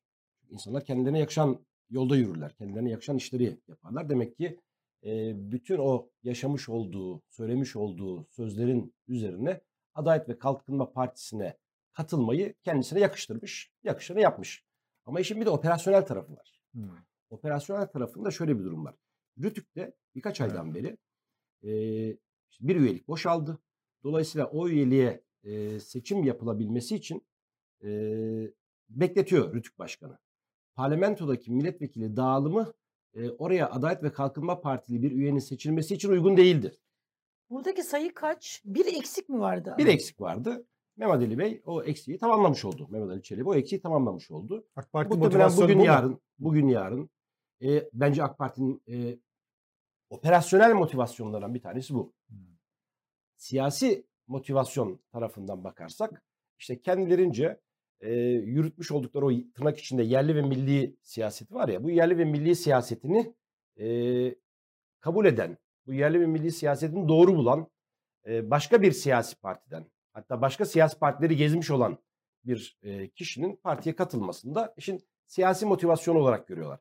Aynı siyasi motivasyonu hani bunu böyle yansıtmaya çalışıyorlar. E, Balıkesir Milletvekili İyi Parti'den Hı hı. e, Nuri Ok Belediye e, o da biliyorsunuz. O da biliyorsunuz katılmıştı Adalet ve Kalkınma Partisi'ne. Zaten fotoğrafı da e, beraber vermişler. Dünkü katılımla ilgili üç kişi beraber vermişler. E, Adalet ve Kalkınma Partili e, yöneticinin dışında diğer ikisi de onlardı. Bayağı Hmm. köşeli bir isimdi Mehmet Ali Çelebi. Yani e, hani olur ya daha böyle hani sağ gelenekten işte Demokrat Parti geleneği buralardan gelen bir siyasetçi olur. Yani bir yolun bir, bir yerinde dersiniz ki hani şey yapar. Fakat AK Parti'ye taban tabana zıt. Yani çok böyle hani keskin açıklamaları olan, eleştirileri olan bir isimdi Mehmet Ali Çelebi. Siyasette oluyor mu böyle şeyler? İkbal beklentisi öne geçerse oluyor. Yani siyasi ego, ikbal beklentisi, hani ben duygusu, siyasetçi için ben duygusu öne geçerse oluyor. Ee, ama bir siyasi program, bir toplumsal değişim iddiası, e, bir toplum yararına siyaset yapma beklentisi olduğu zaman e, doğal olarak olmuyor. Çünkü o sizin ortaya koymuş olduğunuz siyasi program bir günde değişmiyor. Birkaç ayda da değişmiyor. Tartışmalarınız olabilir. O siyasi programı daha iyiye götürmek üzere kendi aranızda bunları konuşabilirsiniz, tartışabilirsiniz ama bir günde e, dünyalar değişmiyor. Dolayısıyla e, siyasi ikbal beklentisi, ego bunların hepsini üst üste koyduğunuz zaman e, yakışmış demek kendisine. Bu o- onun da içinde olduğu bir e, kesimin CHP'ye yönelik bir eleştirisi var. Yeni yeni CHP'yi eleştiriyorlar. E, işte CHP'nin eski e, e, şeylerinden altı ok çizgisinden ayrıldığını, işte PKK FETÖ diye suçlamalar var. İşte milli konularda işte Türkiye ile beraber hareket etmiyor. İşte mavi vatan diğer meselelerde eleştiriyorlar. Bu hem o ulusalcı diyeceğimiz kesimden geliyor hem AK Parti cenahından da böyle eleştiriler geliyor. CHP böyle eleştiriliyor yeni CHP. Hatta sizin de adınız yani Bol bol işte o- geçiyor. geçiyor. O ne 10 Aralık Aralık hareketi deniyor. İşte 10 Aralık hareketi Evet. CHP ele geçirdi deniyor. Evet. Yani ideolojik olarak bu tartışmayı nasıl yorumluyorsunuz? siz? Boş bir tartışma. Hiçbir anlamı yok. Tamamen günü kurtarmaya, kurtarmaya yönelik. Yani Cumhuriyet Halk Partisi'ne e, altı oktan uzaklaştı diyen Mehmet Ali Çelebi Adalet ve Kalkınma Partisi'nde altı oku bulduğu için mi gitti? Komik. Hiçbir. Aslında konuşmaya bile değmez. Teferruat bir şey. Bir eleştiri. Eleştiri bile değil. Hani eleştirinin arkasında bir fikri temel vardır. O fikri temeli ciddiye alırsınız. O eleştiriye Hı hı. e, yanıt verirsiniz. E, burada yanıt verilecek bir durum da yok. Hani söylemiş olduklarıyla yapmış oldukları birbiriyle uyumlu olsa başımın üstüne. Şimdi Altı oku Adalet ve Kalkınma Partisi'nde arayan bir arkadaşın eleştirilerine cevap vermeye bile gerek yok. Ama şunu söyleyeyim. Hani onun dışında Hı hı. daha genel çapta sizin de az önce ifade ettiğiniz gibi Cumhuriyet Halk Partisi sağa kaydı diyenler var. Hı hı. Cumhuriyet Halk Partisi kendi köklerinden koptu diyenler var. Ya da Cumhuriyet Halk Partisi ana iddialarını bir kenara bırakıyor diyenler var. Şimdi burada katılmak mümkün değil. Şimdi Cumhuriyet Halk Partisi gibi partiler lider partisi değildir. Cumhuriyet Halk Partisi gibi partiler program partisidir. Kadro partisidir. Cumhuriyet Halk Partisi'nin programında bir değişiklik var mı? Yok.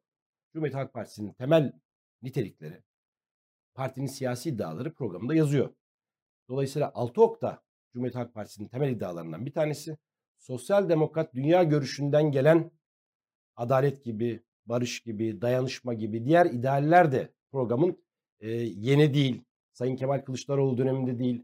Ta 1970 öncesi Ecevit döneminden beri gelen bir e, Ortanın solu. ortanın solu çizgisinin devamında e, bu programlar oluşmuş durumda. Birkaç kez tartışılmış, programlar değiştirilmiş var ama durumda.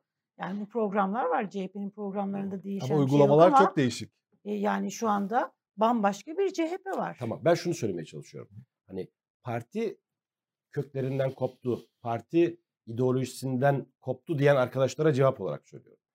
Yani programın değişmesi lazım. Programda bir değişiklik olması lazım. Ama öbür taraftan uygulamalarda biz şunu yapıyoruz. Toplumun eee, önemsediği, toplumun farklı kesimlerinin önemsediği, hassasiyet gösterdiği, kendisi için önemli bulduğu konuları biz Cumhuriyet Halk Partisi'nin konusu haline getiriyoruz.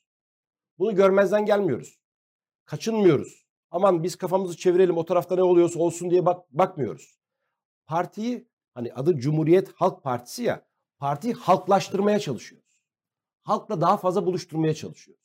Halkla daha fazla buluşturduğunuzda halkın gündemi neyse sizin gündeminizde de o oluyor.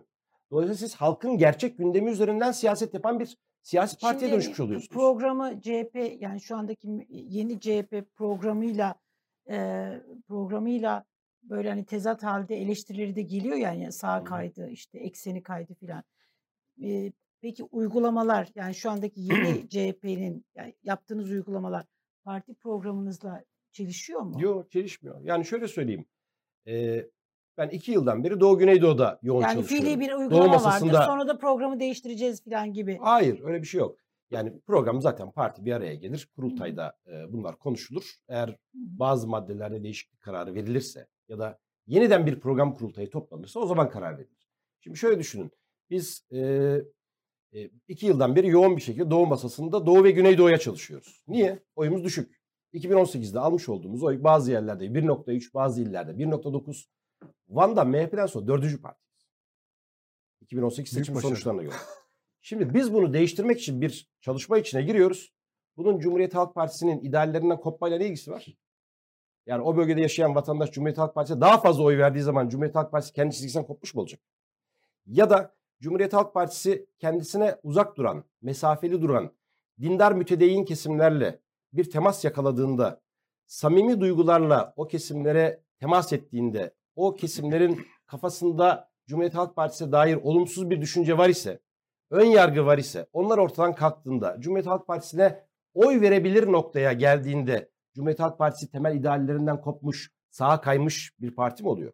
Şimdi demokrasinin temel kavramlarını e, bypass ederek e, konuşursak arkadaşların dediği şeylere varırız. Ama demokrasinin temel kavramında şu var.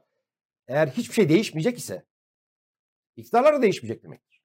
Vatandaşın siyasi tercihleri değişmeyecek ise iktidarlar da değişmeyecek demektir. Herkes bir önceki seçimde vermiş olduğu partiye oy verecek demektir. Türkiye değişiyor. Dünya değişiyor. Toplum değişiyor.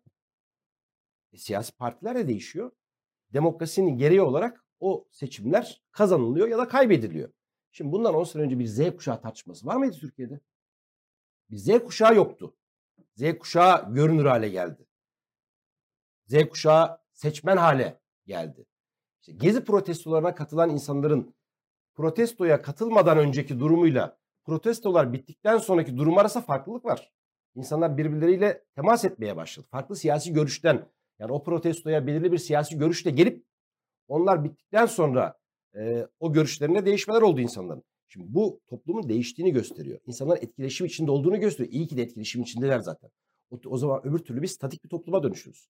Hiçbir şeyin değişmediği, siyasetin değişmediği, tarihin neredeyse akmadığı bir topluma dönüşmüş oluruz. Dolayısıyla bu değişimleri yakalayabilen bir siyasi parti Cumhuriyet Halk Partisi. Onun için 100 yıldır var. Peki şimdi şunu sormak istiyorum. CHP'nin bu değişim ve dönüşümünden ben memnunum. Çünkü yani Türkiye'nin normalleşmesi için bu, bu tür şeyler Türkiye'nin faydasına e, faydasına olarak görüyorum. Ama e, en nihayetinde CHP lideri de attığı adımları mesela diyor ki oy kaybetmeyi göze almak lazım. İşte benimle misiniz diye bir e, çağrıda bulundu. Bütün bunların ortaya koyduğu bir fotoğraf var. Belli ki e, CHP'deki bu değişimden CHP'nin kendi örgüt, örgüt içerisinde de ciddi bir rahatsızlık var. Bu bunun göstergesi mi? Yani Şimdi değişim dönemleri, değişim dönemleri e, doğal olarak hani her değişim birilerini memnun eder, birilerini memnun etmez. Hı hı. Ya da değişimin kendisi anlaşılana kadar, hani o değişimin ne getirdiği, aslında ne vaat ettiği ciddi rahatsızlık var mı? parti örgütünde yok. Kimde var? Medyada var. Partinin dışında Cumhuriyet Halk Partisi adına konuşmayan, kendi adına konuşan ama Cumhuriyet Halk Partisi seçmeni olan ya da Cumhuriyet Halk Partisi'ne oy verdiğini ifade eden kesimler bunu tartışıyorlar. Biz de bunu garip karşılamıyoruz. Çok normal. Bu, bu tür konular konuşulur, tartışılır. Belirli bir zaman içinde, belli bir zaman çizelgesi içinde daha soğukkanlılıkla değerlendirilebilen, işin aslının ne olduğu, ne yapılmak istendiği daha rahat bir şekilde anlaşılır. Ondan sonra da kabul görür ya da görmez. Şimdi helalleşme meselesinde böyle olmadı mı? Sayın Genel Başkan çıktı. Helalleşme ile ilgili sözlerini ifade etti. O bir hafta on gün içinde çok yoğun tartışmalar oldu. Sert eleştiriler oldu. Şimdi üzerinden birkaç ay geçti. Şimdi bugün gelmiş olduğumuz noktada o birkaç ay içinde atılan adımlarla beraber helalleşme ciddi bir tartışma olmaktan çıktı. İçeriği daha iyi anlaşılan bir şey oldu, bir kavram oldu. Ee, biz Türkiye'nin farklı yerlerine gittiğimiz zaman da vatandaşın da aslında helalleşmeyi duyan vatandaşın, o açıklamayı, o dili duyan vatandaşın aslında büyük oranda e, kabul gösterdiğini görüyoruz. Ama mesela Adalet ve Kalkınma Partisi helalleşmenin çok duyulmasını istemedi. Ona bir blokaj koydu. Ne kadar duyulursa belki o kadar kabul görme ihtimali yükselir diye düşündü. O blokaja rağmen biz bunu anlatmaya devam ediyoruz. Bu İşte Türkiye'nin dört bir yanında. İktidar medyası bunu görmezden geldi. Tabii. Şimdi bir iktidar Küçültmeye medyası, çalıştı yani. evet, iktidar medyası var. Peki CHP medyası diye bir şey var mı? Şöyle e, yani muhalif medya var. Muhalif medya var. Ama böyle Çünkü- bir merkezden yönetilen Mesela merkezden- böyle bir şey de var. CHP medyası ya da CHP'ye yakın medya. o yakıştırılıyor biraz. Yani bir merkezden yönetilen, ellerine bilgi Siz notu giden, bu CHP haftaki bu akşamki tartışmalarda bunları söyleyeceksiniz. Orta, argümanlar ortaklaşacak diyen bir medya yok. Ama muhalif bir medya var. Ee, Kılıçdaroğlu bu açılım en son başörtüsü açılımına gelelim. O aslında Kürt meselesiyle ilgili Doğu masasını yaptığınız şeyleri de konuşmak istiyoruz ama yani o açılımmışken diğer konudan devam edelim.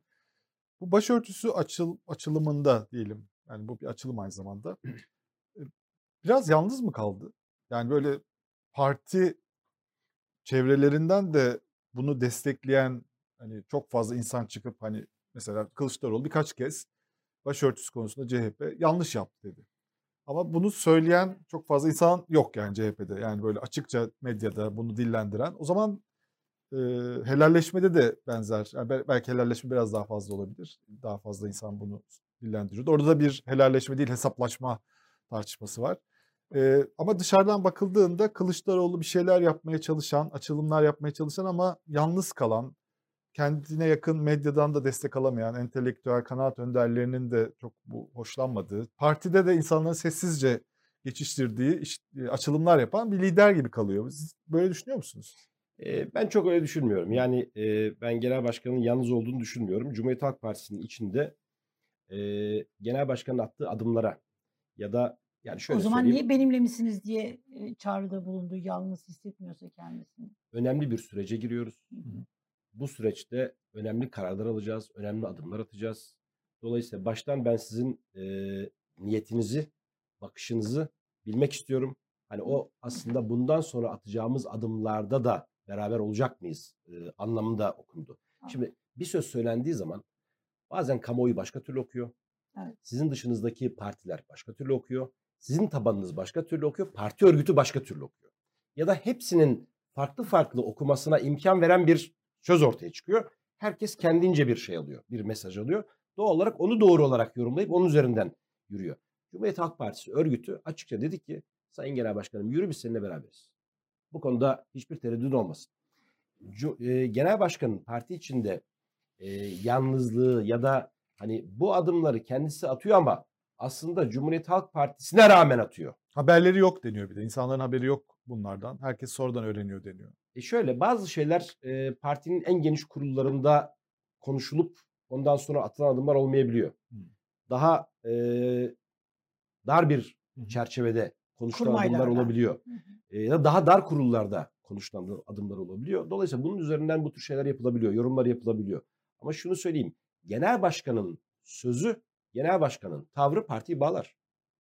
Başörtüsü Onun dışında- konusundaki kan, hazırlanan kanun teklifin CHP kitleleri için, CHP örgütü için de kitleleri demeyeyim de CHP örgütü ve işte CHP genel merkezi için sürpriz mi oldu yoksa biliniyor mu? Şöyle sürpriz kanun teklifi olmaz zaten. Hani onu birisilerinin hazırlamış olması lazım. Yok hayır Ee, tamam ama dar ama şu- kimse bilmiyor olabilir. Şöyle- 10 şöyle kişi bir, şey- biliyordur. Şöyle bir şey oldu. Ee, Birçok insan kanun teklifinin içeriğine bakmadan e, bunu e, topluma e, paylaşırken bir üst başlık attı Hı hı. ve kendi attığı başlığa ya da kendi söylemiş olduğu sözün üzerinden götürdü tartışmayı. Şimdi kanun teklifinin içeriğine baktığınız zaman kanun teklifinin içeriğinde kadının kılık kıyafetine dokunulmaması, karışılmaması var. Ben onu sormadım Oğuz Bey. Anladım ama partide de hani parti içindeki e, ya parti daha, daha doğrusu parti içindeki demeyeyim. Par, e, partiye yakın olduğunu söyleyen, düşünen e, yorumcu, gazeteci, işte aydın birçok arkadaşımızın tartışmalarında da buradan yüründü. Yani şeyin içeriği çok açık. E, kanun teklifinin içeriği çok açık. Şunu Basit. sor, daha net sorayım. CHP lideri 3 Ekim akşamı e, işte hani biz bir kanun teklifi hazırladık. Başörtüsünü artık sonsuza dek üzerine kapatacağız. Üzerine de beton döküyoruz. Açıklaması. İstanbul CHP il başkanı, Ankara İstanbul il başkanı. O yaygınlıkla bilinmiyordu. Eğer Ha, onu soruyorsanız. yani onlar için sürpriz mi oldu? Yani o yaygınlıkla bilinmiyordu. Ya da yani. CHP işte genel başkan yardımcıları için sürpriz mi oldu? Biliyorlar mıydı? Milletvekilleri biliyor muydu bunu? Yani ben tam olarak sorduğum soru Anladım. bu. Şöyle ben tabii e, hani kim biliyordu kim bilmiyordu isim isim saymayayım. Ama e, daha dar bir çevrede bilinen bir şey. Bilmesi gerekenler biliyordu. Evet yani il başkanlarının, e, il başkanı arkadaşlarımızın e, bildiği bir durum değil. Bilmesi gerekir mi peki? Yani siyasette böyle mi işler? Siyasetçi olmadığım için soruyorum. Bazen öyle işler. Bazen uzun uzun tartışmaların sonucunda e, bir noktaya varırsınız. Ama zaten siz uzun bir tartışma sürecine girdiyseniz o tartışma süreci parti içi bir tartışma olmaktan çıkar. Toplumun da işin içine girdiği, işte medyanın da işin içine girdiği bir tartışma sürecine Peki e, memnuniyetle dönüşür. karşılandı mı bu CHP örgütlerinde? Yani bu adım e, Kemal Bey'in bu adımı, hamlesi. Şöyle aslında Cumhuriyet Halk Partisi örgütlerinin içinde e, başörtüsüyle ilgili bir problem yok. Gerçekten. Yani bizim kadın kollarımızda da e, il ve ilçe başkanlıklarımızda da Ya sorun Evet. olmayabilir ama mesela AK Partililer bile şöyle söyledi. Dediler ki ya başörtüsü sorunu mu vardı? Ne alakası var şimdi hani durduk yerde hani mesela CHP CHP örgütü de Onlar şöyle öyle. diyebilir. Yani televizyonlarda söylendi ama CHP medyası yok dedi Oğuz Bey. Şimdi şöyle diyebilir. e, ya kardeşim böyle bir şey yok. Nereden çıktı ya? Hani her şey gayet bunu söyleyenler oldu. Bunu söyleyenler oldu. Bunu söyleyenler daha çok medyada oldu. Ama mesela Adalet ve Kalkınma Partisi'nin ikircikli bir tavrı oldu. Öncelikle nereden çıkardınız? Böyle bir sorun yok ki zaten dedi. Sonra da- Olmayan bir sorun için anayasa değişikliği yapalım dedi. Tabii el Evet. yükseltildi. Böyle bir şey olmaz. Ve şimdi işin garip tarafı da şu. Şimdi el yükseltme, gol atma, Hı hı. santrafor olma, pas verme. Şimdi ya Türkiye'de Türkiye'nin önemli bir meselesinin konuşulduğu bir yerde işi futbol terimleri üzerinden götüren bir dil aslında hani vatandaşı dedim ya az önce vatandaşın gerçek sorunlarını dert edinip onun üzerinden siyaset yapma buradan kopmuş demektir. Yani ben senin bileğini bükeyim, işte sana kazık atayım, sana e, seni manipüle edeyim gibi bir bakış açısıyla bunlar söyleniyor. E, bu, bu yakışmayan bir şey. Hele bunu yıllarca dile getirmiş. Bu işin tırnak içinde söylüyorum. Siyasi rantını yemiş. Bir iktidarın başındaki kişi e, hani meseleyi demek ki bu kadar araçsal görüyor. Bu kadar bağlamından kopararak görüyor. Bu kadar yaşanan bireysel meseleleri önemsemeyen bir bakış açısıyla görüyor. Valla açık söyleyeyim genel başkanın e, yaklaşımı Tayyip Bey'in yaklaşımıyla kıyaslanamayacak kadar samimi. Başı sonu belli. Hiç de böyle e, yamultmaya, e, fazla manipülasyona falan gerek kalmadan diyor ki basit çoğunlukla bir yasa teklifi gel bunu geçirelim mesele konuşulmaktan, tartışılmaktan da çıksın. Şimdi bir grup eleştiride şu de, diyor ki bu ne işe yarıyor? Yani e, işte CHP bu açılım yapıyor ama yani bu böyle çok müşterisi olan bir şey değil. Zaten o kesimler bize oy vermezler. E, yani böyle bir e, entelektüel grup var CHP'de. Bunlar işte Kılıçdaroğlu Bunların icadı. yanlış yönlendiriyor ve işte öyle bir muhafazakar kesim varmış da hani bize oy verecekmiş gibi davranıyor. Gereksiz açılımlar yapıyor deniyor. Siz, işe yarıyor mu bu açılımlar?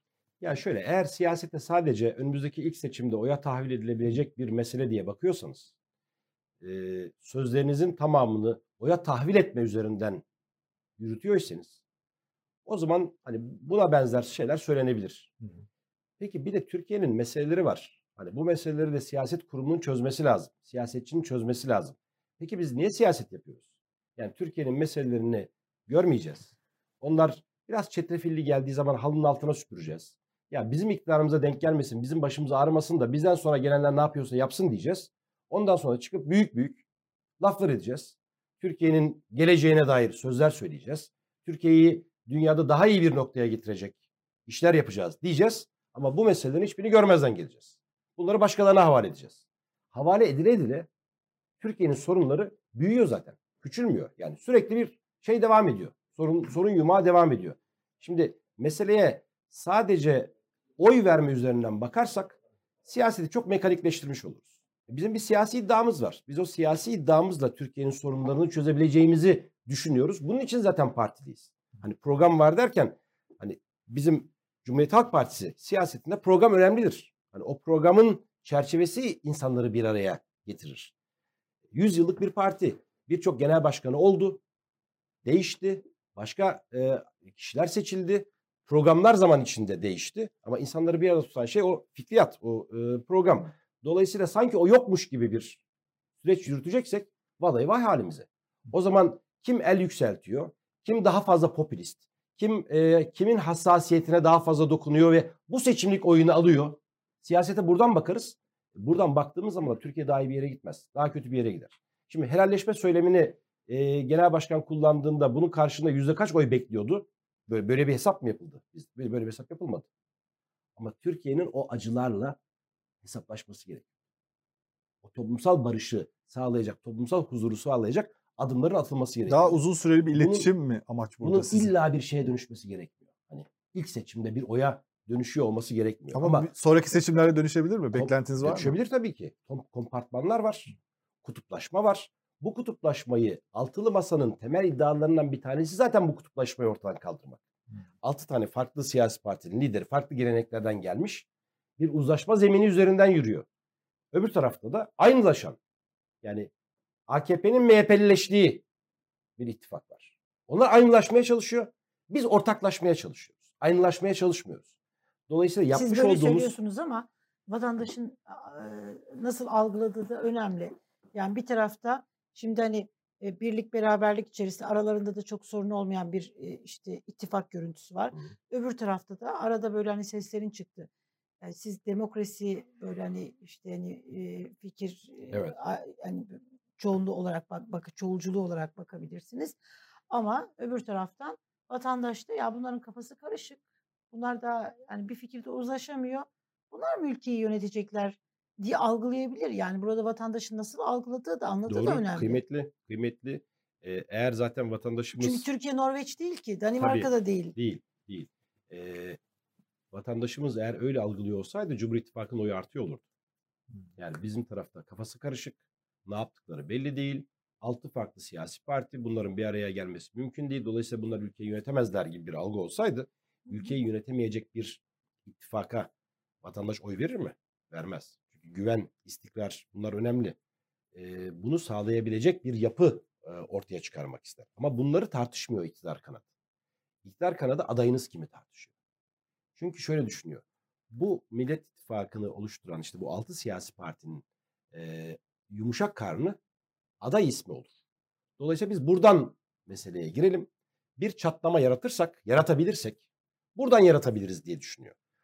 Kendisi e, yani işte Adalet ve Kalkınma Partisi'nin e, Türkiye'nin birçok yerine gidiyoruz. Hı hı. Adalet ve Kalkınma Partilerle de konuşuyoruz. Kahvede karşılaşıyoruz, yolda karşılaşıyoruz. e, Bir siyasi toplantıda karşılaşıyoruz.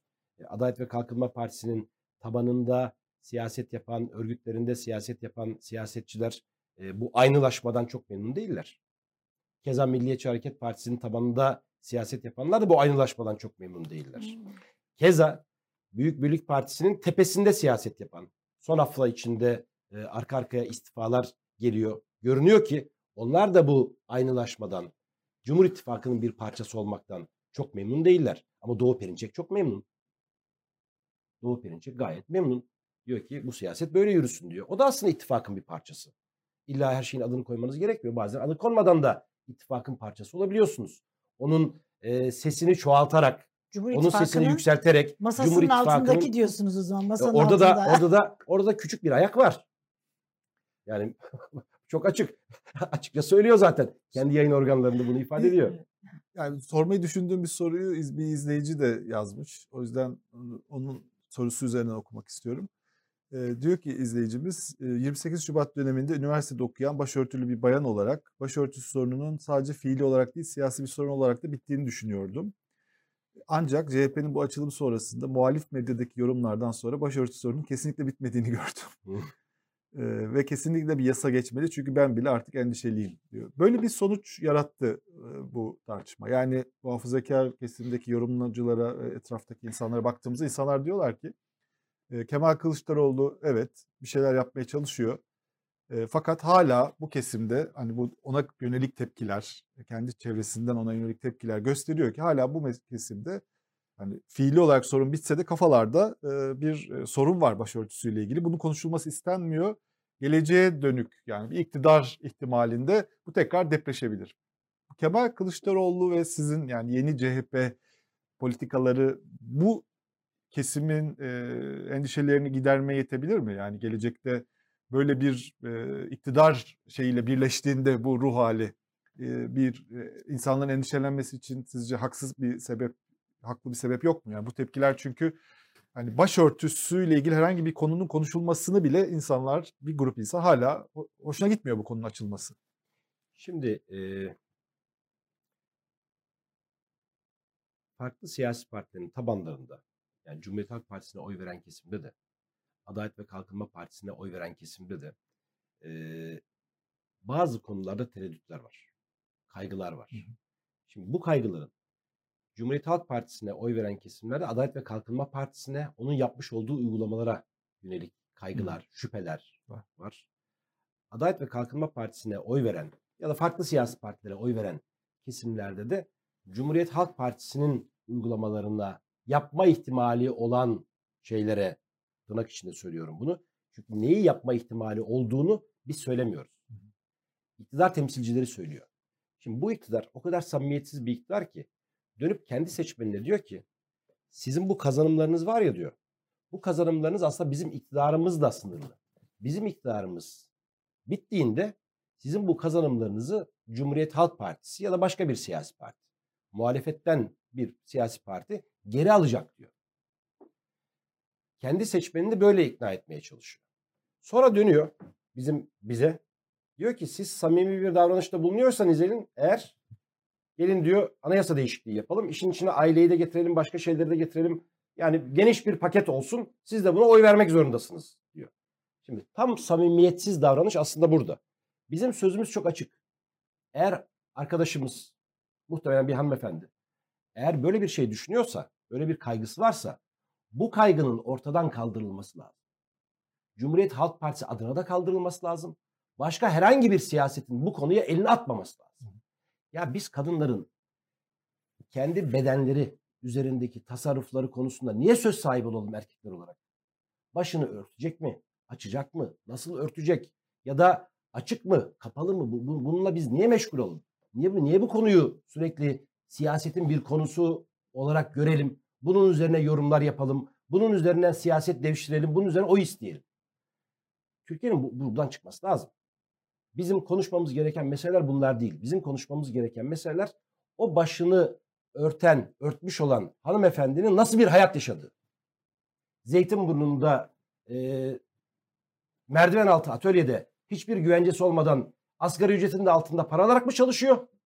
Yoksa insan gibi muamele edilen bir ortamda mı çalışıyor? Bizim bunu konuşmamız lazım. Bazıları da zaten buradan eleştiriyor CHP'yi. Diyorlar ki ekonomi varken nereden çıktı bu deniyor.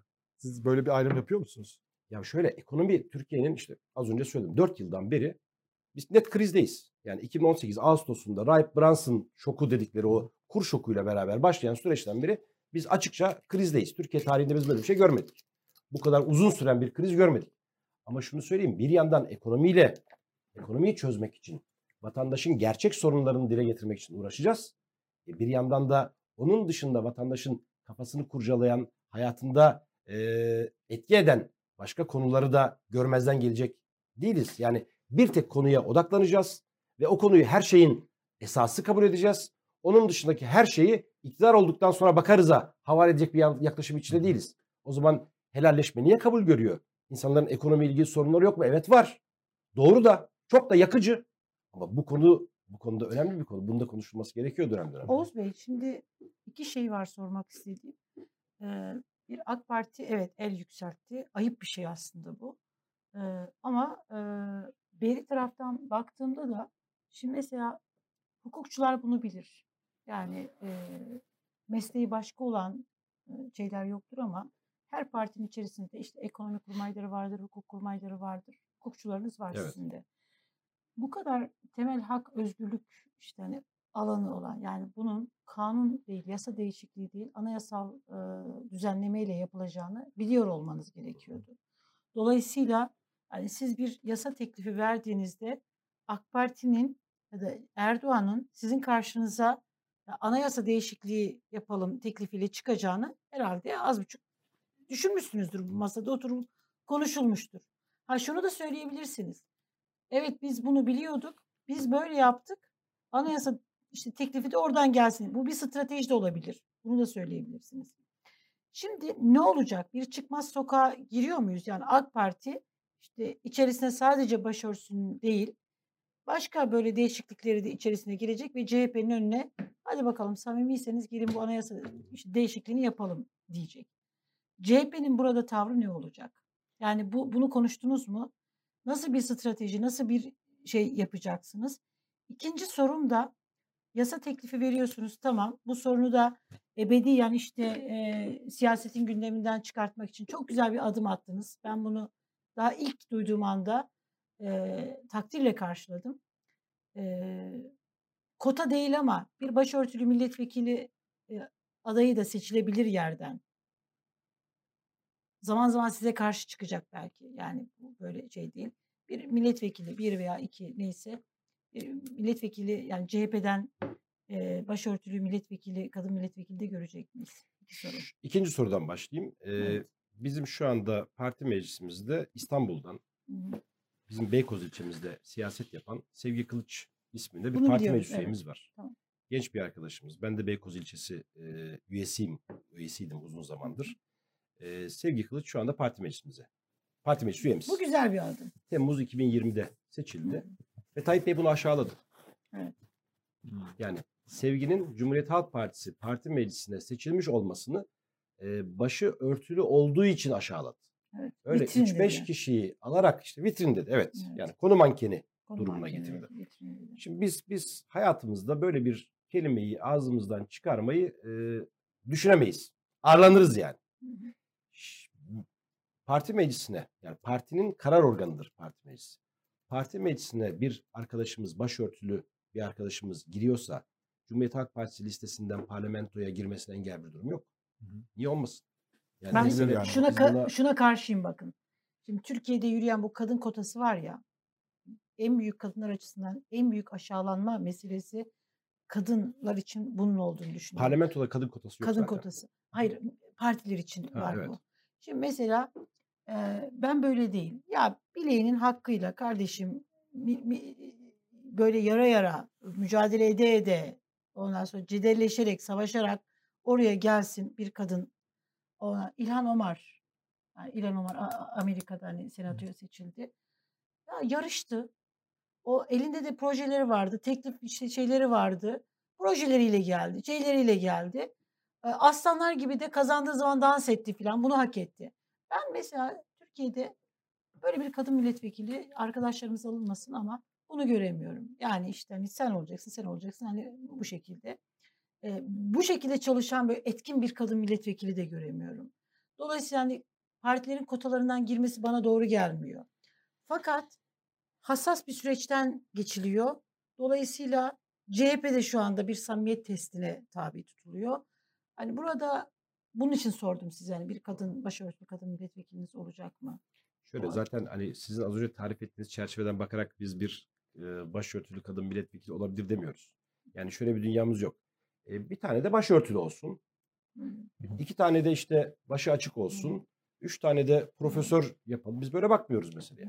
Yani siyasetin içinden süzülerek geliyor. e, kadın ya da erkek milletvekilleri. Şimdi Türkiye'de e, önemli kadın siyasetçiler var. E, Canan Kaftancıoğlu önemli bir kadın siyasetçi ve bizim il başkanımız. Meral Hanım, Meral Akşener işte İyi Parti'nin genel başkanı. Evet. Parlamentoda da var. Özlem Ama ben dediğinizi anlıyorum. Kim? Özlem Zengin mesela parti teşkilatlarına gelen bir AK Parti. AK Partili ama Grup başkan vekilliği Evet. yaptı. Grup başkan önce. vekilliği Kadın yaptı. kollarında Fakat çalıştı hani vesaire. Yani kadınlar başka- açısından hani ne yapar işkence yoktur diye de bas bas bağırdı. İşte yani. o başka Yani ama işte, siyaset evet. bir şeyi var, Tabii ben var hani yani. Özlem Zengin üzerine yorum yapmış olmayayım ama e, Türkiye'de önemli kadın siyasetçiler var. Bütün erkek siyasetçiler dediğiniz gibi böyle yardıra yardıra gelen siyasetçiler olmadığı için bütün kadın siyasetçiler de o şekilde olmayabiliyor. Evet. Bu biraz Türkiye'deki siyaset düzeninin e, değişimiyle alakalı. Siz il başkanlığı vermiş olduğunuz evet e, vermiş olduğunuz örnekteki İlhan Omar e, ön seçimle geliyor. Evet. Amerika'daki sistem öyle. Yeni yeni geliyor Tabii yani. tabii yani şöyle Ama bir- bir Toplumda proje mayalanıyor. zaman toplumda bir mayalanıyor. şey yapmadığı zaman seçildiği bölgenin sorunlarıyla alakalı bir şey yapmadığı zaman da kaybediyor bir sonraki kaybediyor seçimde. yani. Giremiyor. Yani Amerika'nın siyasi düzeni böyle. Bizim siyasi düzenimizde daha fazla partiler ön planda. Parti genel merkezleri ön planda. Bizimki biraz kıta Avrupası sistemine daha yakın. Şimdi dolayısıyla hani bunlar olabiliyor. Ama bu hani parlamenter sistemin yani şu andaki başkanlık sistemi tamamen milletvekilini, milletvekilinin üzerindeki gücü öldüren bir sistem. Evet. Onu e, el kaldırıp indiren bir makineye dönüştürmeye çalışan bir sistem. Onun için parlamenter sistem, bizim güçlendirilmiş parlamenter sistem dediğimiz sistem vekili daha etkin hale getiren, daha güçlü hale getiren bir sistem. Biz biraz onun için e, yani sadece onun için değil ama o da gerekçelerinden bir tanesi vekilleri güçlendiren bir e, şeye ihtiyaç var. Bir sürece ihtiyaç var. Bir de bu e, vaktimiz daralıyor. E, bu şeyi de biraz konuşalım. Bu Doğu Masası e, sizin başında olduğunuz e, uzun bir süredir çalışıyorsunuz. Evet. E, arada bir e, takım e, orada e, bölgeden Katılımlar aktörler size oluyor. katılımlar oluyor. Evet, Siz o evet. katılım törenlerini Evet, görüyoruz. Evet. E, sonuç itibariyle şu anda bölgede hani o yüzde birler, ikiler civarındaki CHP oyları bir noktaya geldi mi? Yani nasıl bir iddianız var? Artık hiçbir yerde yüzde bir iki seviyesi değiliz. Hmm. Doğu Güneydoğu illerinin tamam biz tabii e, bir bölgesel dağılım yani coğrafi anlamda bölgesel dağılım yapmadık. Bizim Doğu masasında 24 ilimiz var. Onun içinde Kilis Maraş da var. Hı hı. Erzurum'a kadar bir hat. Bütün Doğu Güneydoğu'daki illerimizin de hepsi var. İçinde Gaziantep'te var, Tunceli'de var, Elazığ'da var. Ee, bizim 1.3 ile 2.5, 3, 4 civarında oy aldığımız birçok il var bu, bu bölgede. Ee, 8 tane de milletvekilimiz var. Gaziantep gibi %14.67 oy aldığımız ilde var. Ama bir zamanlar belediye başkanlığını tanesi. aldığınız Tabii, bir il yani. Çok daha Gaziantep. güçlü olduğumuz, Evet. çok daha güçlü olduğumuz, belirleyici olduğumuz bir il de var. İşte Erzurum gibi çok uzun zamandan beri milletvekili çıkaramadığımız, oyumuzun 4.4 olduğu 2018 Hı. seçimine göre il de var. Bu illerin tamamında Cumhuriyet Halk Partisi'nde bir yuk- yukarıya ivmelenme var. Hem Cumhuriyet Halk Partisi örgütlerinde bir güçlenme var. Üye sayılarında artış var. Hem de oyumuzda bir artış var. Üye sayımızdaki artışı biz neden önemsiyoruz? Şimdi bu seçim gelecek. Bu seçimin oy günü sandıkların başında o sandıklardaki sonuçları eee, şey yapmak için, eee, denetlemek için siyasi parti temsilcileri bulunacak. Cumhuriyet Halk Partisi'nden temsilciler bulunacak. Şimdi siz Urfa'nın Akçakale'sinde doğru düzgün bir oy alamıyorsunuz. Sandığa nasıl sahip çıkacaksınız? Sandığa sahip çıkabilmeniz için orada aynı zamanda güçleniyor olmanız lazım. Güçleniyor musunuz mesela Artık Akçakale'de? güçleniyoruz. Tabii tabii. Akçakale'yi durduk yere söylemedim. Harran'da da, Akçakale'de de, Ceylanpınar'da da, bütün o bantta yani Urfa'nın sınır bandında, Viranşehir'de de. İşte bundan birkaç ay önce biz Viranşehir'e gittik. Ee, üye katılım töreni yaptık. Ee, Hangi partiden en katılım son oluyor size? en son bize e, yerel seçimde verilen oy kadar üye kattık. Ne, hangi partiden katılım oluyor? E, çoğunlukla Adalet ve Kalkınma Partisi. Bu da ilginç. Evet. Adalet ve Kalkınma Partisi şimdi bölgede iki ayaklı bir siyaset var. Biri HDP, öbürü Adalet ve Kalkınma Partisi. Bölgede çok konuşulan bir şey vardır. Ya diline oy vereceksin ya dinine oy vereceksin. İki parti Size bir sistem var. diyorlar? Efendim? Siz hangi Biz şeyden? diyoruz üçüncü yol. Üçüncü Üçüncü yol. Nedir üçüncü yol? Ya dinimizden ya da dilimizden birini tercih etmek zorunda mıyız? Yani ben inancımı tercih ediyorum. Bunu dışlıyorum. Ya da dilimi tercih ediyorum. Burayı dışlıyorum mu diyeceğiz. Şimdi vatandaşın önüne böyle bir tercih konmaz. Hem dini de inan- inancıyla barışık hem diliyle barışık. Ama bunların da üzerinde ya insan gibi yaşayabileceği bir şeye ihtiyaç var. Bir topluma ihtiyaç var. İstanbul'daki hayat neyse Van'daki hayat da olsun. Ankara'daki hayat neyse Diyarbakır'daki hayat da olsun. Hayat kalitesi olsun. Gençler internete erişebilsin. Gençler dünyaya bağlanabilsin. Kanalizasyon sokağın noktasına akmasın. Ee, birkaç hafta önce Van'daydık. Milletvekili arkadaşlarımız e, bir mahalleye gittiler. Mahallenin suyu yok. Yıllardır. Bizim Van'da milletvekilimiz yok. Uzun zamandır yok. O mahallenin suyu yok. Arkadaşlar gitti. Dile getirdi. Basına yansıdı. Konu büyüdü. Borular döşenmeye başladı. Şu anda döşeniyor. Mahalleye su tesisatı. Bunun için illa Cumhuriyet Halk Partisi'nin gidip bir şey söylemesi mi gerekiyor? Yani yüksek Vallahi miktarda oy aldıkları yerlerde yani. de Evet. yüksek miktarda oy aldıkları yerlerde de iktidar partisi oyları çantada keklik görüyor. Kimseye umursayan bir şey yok, bir tavrı yok. Ee, yine Van'dan bir örnek vereyim. Van Gölü kirleniyor. Vallahi dünyada bir tane Van Gölü var. Orada HDP'ye mi oy vermişler, AKP'ye mi oy vermişler, başka bir siyasi partiye mi oy vermişler onu bilmem. Ama Van Gölü kirleniyor. Van Gölü kirlendiğinde bütün o Van'ın etrafındaki ilçelerin ve Van merkezin e, atıkları Van Gölü'ne akıyor. Arıtma yetersiz. Hiç mü- mümkün değil yani o artmayla Van Gölü'nün kurtulması mümkün değil. Ne olursa olsun Van Gölü kaybedildikten sonra başınızı yesin o siyaset. Böyle bir şey olur mu? İl başkanımız bana bir not verdi. Dedi ki 2021 yılı e, Van'ın ihracatı 60 milyon dolar başkanım dedi. Bütün Van'ın ihracatı 60 milyon dolar. Dedim ki bir yanlışlık yapıyorsun. Ben biraz rakamlardan ve ticaretten anlarım. 60 milyon dolar çok düşük bir rakam. Diyor 60 milyon dolar dedi. Dedim ki sen bana resmi şeyleri göster. Resmi rakamları göster. Gerçekten 60 milyon dolar. İstanbul'da ortalama bir şirketin ihracatı kadar. Koskoca Van'ın ihracatı. Şimdi biz bunu dert etmeyecek miyiz? Cumhuriyet Halk Partisi olarak. Sınır şehri ya. İran'da en uzun, en geniş sınırımızın olduğu il. Metropol bir şehir, kadim bir şehir. Merkez ilçesi adı Tuşba. Urartuların başkenti. Yani bu kadar kadim bir yerde biz Van Gölü'nü kirletiyoruz. Trafik facia. 60 milyon dolar ihracatı var. Şimdi biz burada üçüncü yolu söylemeyeceğiz. Ama bu Niye üçüncü yol eski e, Kürt sorunu yoktur, sorun ekonomiktir gibi bir şey olmayacak değil mi? E, biz Kürt sorununu nasıl çözeceğimizi de anlatıyoruz. Orada ne söylüyorsunuz yani onlara? Sizi Yani diyoruz ki bizim Kürt sorunuyla ilgili bakışımız çok net. Biz Türkiye'nin birliği ve bütünlüğü içinde parlamentoda ve demokratik yollarla Kürt sorununu çözmeye talibiz. Detaylandıralım. Detaylandıralım sonrasında. Ama en azından bu üç prensipte biz şey olalım, mutabık olalım. Çünkü bir süre parlamentoda çözüm meselesi Türkiye'de ciddi bir tartışmaydı biliyorsunuz. Şöyle bir ön yargı var. Ee, e, belirli kesimlerde e, Doğu ve Kürt Güneydoğu'da. meselesinde kırmızı çizginiz var mı? Çözümü konusunda. Biz Türkiye'nin birlik bütünlüğünü kırmızı çizgi olarak görürüz. Yani ana dil Mesela ana bütünlüğü, dili- bütünlüğü çerçevesi bir şey içinde. olarak görür müsünüz? Ana dil. Şöyle bence orada ana dil meselesinde e, işi siyasi bir taraftan e, almak yerine e, çocuğun yararı üzerinden bakmak lazım. Bunu da geniş bir şekilde tartışabilmek lazım, konuşabilmek lazım. E, hani bir dil bilmeden yani ana dili diyelim ki Kürtçe ya da Arapça.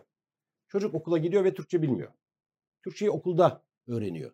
Şimdi bu çocuğumuzun kendi hayat gelişiminde daha iyi bir noktaya, o eğitimin onu daha iyi bir noktaya götürebilmesi için eğitimin nasıl verilmesi gerektiğini tartışalım, konuşalım. Ama bunu masada bir ideolojik siyasi alderin tartışmanın, meselesi değil mi el aynı zamanda? yükseltmenin şey haline getirmeyelim. Yani tartışması aileler- haline getirmeyelim. Aileler bunu talep ediyorsa, oradaki insanlar bunu talep ediyorsa, Kabul, kabul. Bunu talep ediyor olabilirler. bunu aileler bunu alarak kabul ediyor olabilirler. Biz Cumhuriyet Halk Partisi olarak hani meseleye bu hassasiyetle bakalım. Anlamında dediniz ya dilleri ve dinleri arasında tercih yapacaklar.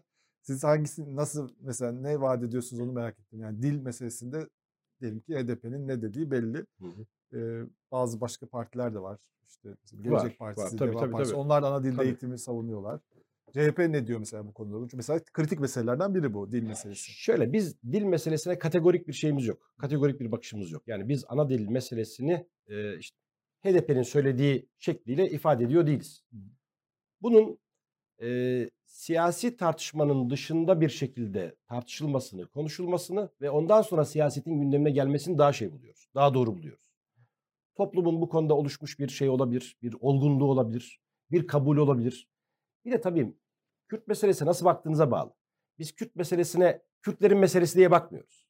Biz Kürt meselesine tüm Türkiye'nin meselesi diye Aman bakıyoruz. Oğuz Bey. Yani Edirne'ye de Tamam katmanız da lazım, Iğdır'a katmanız lazım. Şimdi bütün herkes böyle hani siyasetçiler bunu böyle bakıyoruz, şöyle bakıyoruz diyor ama iş çözüme geldiği zaman da başka türlü. Şimdi dediniz ki hani ideolojik boyutta bakmıyor. İdeolojik boyuta getiren halk değil ki. Siyasetçiler getiriyor. Tabii yani sizler getiriyorsunuz yani. Evet. Halk eleştirmiyorum. Şimdi mesela başörtüsü konusunda cesur bir çıkış yaptınız. Dediniz ki velev ki oy kaybedelim ama e, biz bu meseleyi çözeceğiz. Artık zamanı geldi üzerine beton dökmenin. Şimdi mesela aynı cesareti Kürt sorunu yani da gösterebilmeli CHP. Aynı fikirdeyim. Yani Ama siz bizden siz bizden her şeyi aynı gün bekliyorsunuz. aynı gün beklemiyoruz. yavaş yavaş bazı Evet. şeylerin olgunlaşmasını da yani toplumun da e, bazı konularda olgunlaşması, toplumun bazı konularda bazı meseleleri aşması, tartışma dışı bırakması zaman alıyor. Şimdi Türkiye'de Kürt Ha, biz mesela ben çok şunu acı beklerdim yaşandı. sizden. Süremiz Biz bu sorunu çözeriz. Çözeceğiz ve çözülecek. Ha? Adalet Adaylık. meselesi hiç Onu en sona Ama yok. bitti artık süre. Çok En sona gelmişiz. Şimdi e, sizi ne zaman sizi misafir etmiştik burada? E, Oldu. Evet. Bayağı oldu önce. ya. O zaman siz çok net bir e, şey demiştiniz. E, masa kazanacak. Evet. Aynı görüşteyiz. aday değil masa kazanacak demiştiniz. Şimdi o çok tartışılıyor tabii şu anda. Çünkü hala anketler var. İnsanlar diyor ki işte anketlerde önde çıkan adaylar var. Niye onlar aday olmuyor? İşte Kılıçdaroğlu riskli, seçilebilir mi? Tamam iyi bir insan ama seç- seçilemez. Yani bir sürü böyle görüşler var.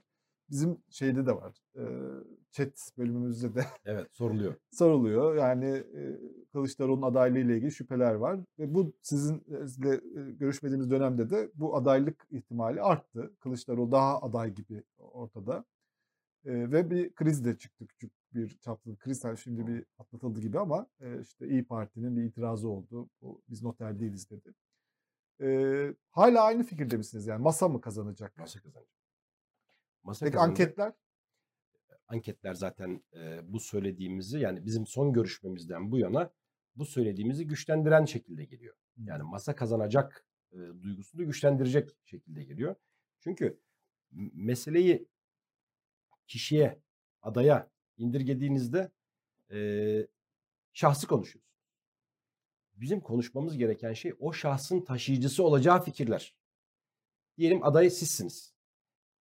Sizin Bu, Ee, bu, bu taşıyacağınız programda benim fikirlerle- adaylığım beşinci kez konuşuluyor. öyle mi? Peki. Elif Hanım. Tamam aday. Elif olsun. Ee, Evet ya. Elif Hanım, yani. Elif Hanım aday olduğunda O güzelmiş ya masa Yıldıray. insan havası değişiyor değil mi? Valla böyle bir bakın şeyde havam değişti. Benim beş haftadır ne çektiğimi Ya. düşün. Ne Hangi çektiğimi değil fikirleri- nasıl bir psikolojide olduğunu anladım yani o Hangi egoyu. hangi fikirleri taşıyacak? Evet. Seçildiğinde neleri yapacak? Seçildiği zaman da masa devam edecek. Yani masa ortadan kalkmayacak ki o siyasi partilerin parlamentoda temsilleri gerçekleşecek. Dolayısıyla biz iki seçim birden yapıyoruz. Birisi Cumhurbaşkanlığı ama öbürü de parlamentoda e, çoğunluğu sağlamanız gerekiyor. En azından 301'in üstüne çıkmanız lazım. Basit e, çoğunlukla e, kanun geçirebilmeniz için. Şimdi bunların doğru hesap edilmesi gerekiyor ve seçime gitmeden önce adayın topluma neyi paylaşacağını bilmeniz gerekiyor. Son 2 Ekim toplantısında alt alta birçok başlık yazıldı. İçinde istihdam da var, milli güvenlik de var, işte e, enflasyon da var, e, ekonomi de var, e, dış komisyonlar da var. çalışmaya da başladı herhalde. Şimdi Görüntüler geliyor. Her siyasi partinin bu Evet. konularla ilgili görüşü var. Şüphesiz. Ama ortaklaştığımız konuların topluma anlatılması lazım. O aday o ortaklaşılan konuların adayı olacak. O ortaklaşılan konuları dile getiren, onları uygulayan, seçildikten sonra da uygulayan aday olacak. Yani biz şöyle bir şeyde değiliz, bakış açısında değiliz. Körü körüne birisini belirleyelim. Yeter ki kazanalım ya. Yeter ki kazanalım da bitsin bu iş. E peki sonra ne yapacağız? Nasıl yöneteceğiz Türkiye'yi? Türkiye'nin çok büyük problemleri var işte masada konuşuyoruz bunları. Bunları çözmek için ne yapacağız?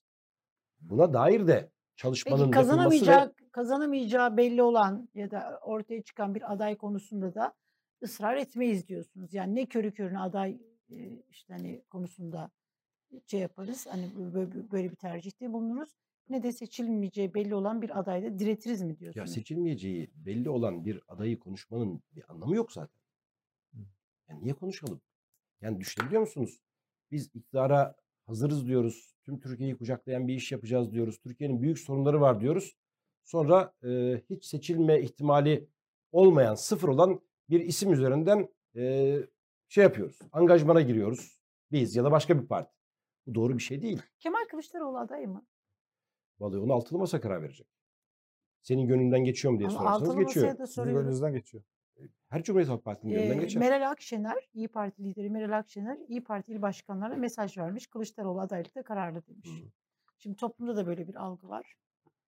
Ee, Olabilir ama işte ona ona e, Meral Hanım'ın da içinde bulunduğu e, o altı lider karar verecek. Peki bunu e, riskli bulanlar ve hani bu seçim çok hayati bir seçim, tarihi bir seçim diyen işte bu riske atılmamalı, asla riske atılmamalı deniyor. Hatta Kemal Bey'in en son bir tweetinden de hareketle e, bu başörtüsü meselesiyle ilgili attığı tweetlerden birinde bu riski almak zorundayım. Başarılı olur muyum bilmiyorum ama deneyeceğim. Aslında bunu açılım için söylüyor. Yani biz bu Türkiye'yi barıştırma Tabii meselesi için Cumhurbaşkanlığı söylüyor ama baştan söylemiyor. genel olarak bu toplum a- yani riskliyse o zaman yapma, deneme, başarılı olur muyum bilmiyorum, niye böyle diyorsun diye böyle bir tepki oldu. Yani insanlarda genel olarak bu riske atılmamalı diye düşünen bir şey var.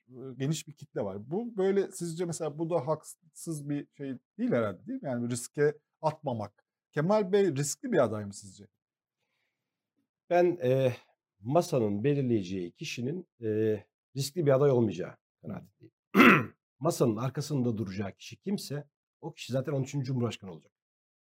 Bu anlamda bir risk bence yok. Ya CHP'nin bu konuda samimi davranmadığını düşünüyorum ben. Ya hep de bizim samimiyet testimizi yapıyor. Bizi, bizi samimiyet testine sokanlar samimi Yani mi? özür Ben merak Beni de şimdi ya. Cumhurbaşkanı adayı olarak ismini söylediniz Artık ama Yok Cumhurbaşkanı Yani- adayı değilsin. Aday. tam da böyle bir Yıldıray Bey anda istemedi onun için. Yani tam da böyle bir anda hani böyle söylemek de çok böyle şey değil ama ya şundan dolayı şimdi o da yani ortada Kemal Bey baya baya böyle aday gibi konuşuyor. Ee, her geçen gün onun adaylığı konusunda artık toplumda da böyle hani geri dönülemez bir yola girildi gibi. Ama sizlere sorduğumuzda masa karar verecek. Masaya soruyoruz diyorlar ki hani daha henüz konuşmadık. Doğru. Konuşmadılar. Şimdi konuşulmayan bir bir meseleye diyor değil niye tuhaf olsun. Seçim ne zaman olacak? Eğer Kasım'da olacaksa konuşalım. E, Kasım'da olmayacak. Ne Görünüyor. zaman belli olacak peki? Yani adaylık ne zaman açıklanmalı? Yeni yılda adayı bilerek mi gireriz yeni yıla? Ee, bence bence o tarihlere e, bulur yani seçim takviminin e, yakınlaşmasıyla beraber şey yapar netleşir aday. Tabii hani ben e, altılı masanın gündemini yani şu- önümüzdeki ilk toplantının gündemiyle ilgili belki bir şey söyleyebiliriz ama birkaç toplantı sonrası ilgili bir şey söylememiz çok mümkün olmaz. Hı. Ama bence şey yapar e, çok erken bir e, aday e, konuşması altılı masada Peki olacak şunu kanaatindeyim ben. sorayım. Şimdi Kemal Bey dedi ki hani partili olmayacak. Dolayısıyla varsayım üzerinden konuşuyoruz. Kemal Bey'in adaylığı diyelim ki Ocak ayında açıklandı ya da Aralık ayında açıklandı. Masa karar verdi. Kemal Bey aday dendi. Kemal Bey CHP Genel Başkanı olarak kalmaya devam eder mi? Adaylığı açıklandığı anda CHP Genel Başkanlığından ayrılıp bağımsız ve tarafsız masanın adayı e, pozisyonda mı devam eder? Yani Nasıl samimi olur? olarak söyleyeyim bu konular tabii konuşulmadı. Bu Ne konular olması konuşulmadı. gerekiyor? Bu konularla ilgili e, ikili üçlü Hı hı. herkes kendi arasında sohbetlerde bulunuyor ama e, bunun bir parti kararına dönüşmesi için bir oturulup bu konuda bir karar verilmesi lazım. O karar verilmiş değil. E, Sayın Genel Başkan Sistem nasıl işler? Ya da diyelim ki Ali Babacan oldu, şey oldu. Burada böyle hani partisinden istifa edecek e, adaylık sürecinde böyle mi gidecek? Yoksa seçildiği gün eski işte anayasada olduğu gibi e, Cumhurbaşkanı seçilen kişi varsa partisiyle ilişki kesilir. Bu bu mu şeyde olacak? şimdi e, Cumhurbaşkanlığı seçilen kişinin durumunun ne olacağına tabii masa karar verecektir. E, Tamam ama, ama şunu ben- söyleyeyim, şunu söyleyeyim. Yani ben e, kampanya sırasında eğer aday bir genel başkan olursa Hı hı. diyelim ki Sayın Kemal Kılıçdaroğlu oldu. E, kampanya sırasında e, seçim Partili mi olacak? gerçekleşmeden CHP Genel Başkanı mı olarak mı kampanyayı yürüt, e, yürütmeli? Ben ben e, parti genel başkanlığından hemen ayrılmasını doğru bulmam. Yani ben altılı masanın adayı oldum.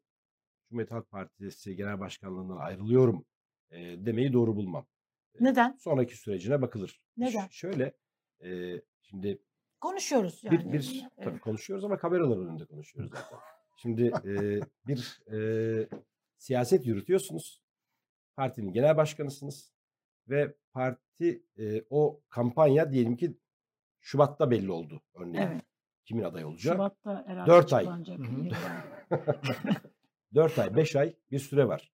Bu 4 ay, 5 aylık süre kıymetli bir süre. Bu 4 ay, 5 aylık süre içinde hangi genel başkan olursa olsun partisini e, derli toplu bir şekilde kam- partilerin de ayrı bir kampanyası olacak çünkü e, seçime götürmek ister.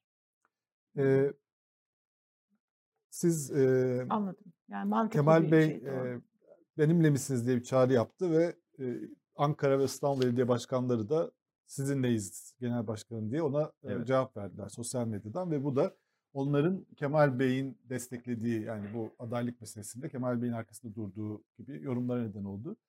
Ama ondan sonra yine onların adı yine anketlerde yer alıyor. Mesela Meral Hanım onların adını yine telaffuz etti bir tartışmada şeyde televizyon programında.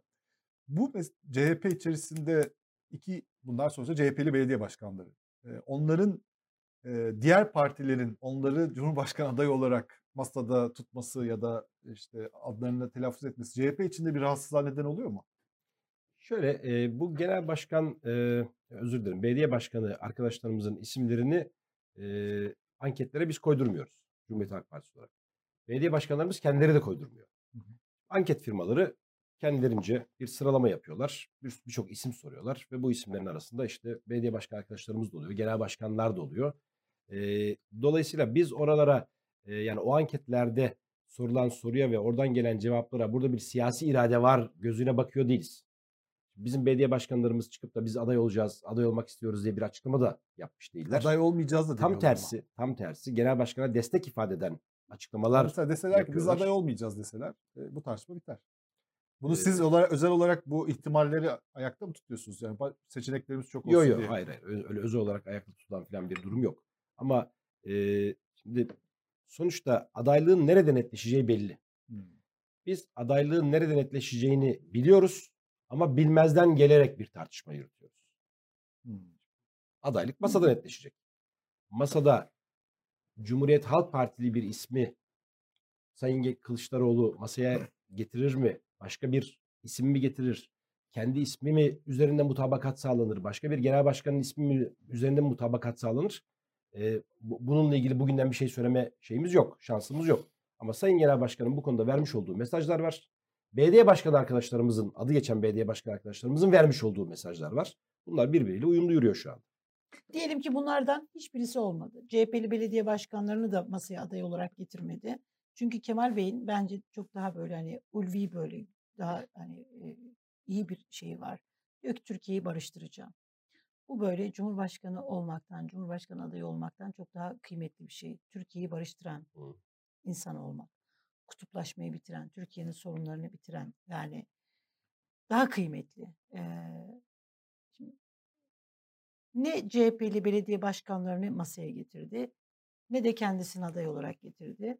Daha dışarıdan hiç böyle kel alaka CHP'li hiçbir bağlantısı ol- ba- ba- olmayan yani CHP çok özür dilerim. Ondan sonra bir aday olmaz herhalde. Kel alaka bir slogan olan. mesela beni getirdi Siz, masaya. siz öyle birisi varsa ona bayağı hasar verdiniz şu anda. Eyvah. Kendime tamam. Beni aday benim ismimi aday olarak getirdi. CHP örgütü yine Kemal Bey'e sizinleyiz der mi?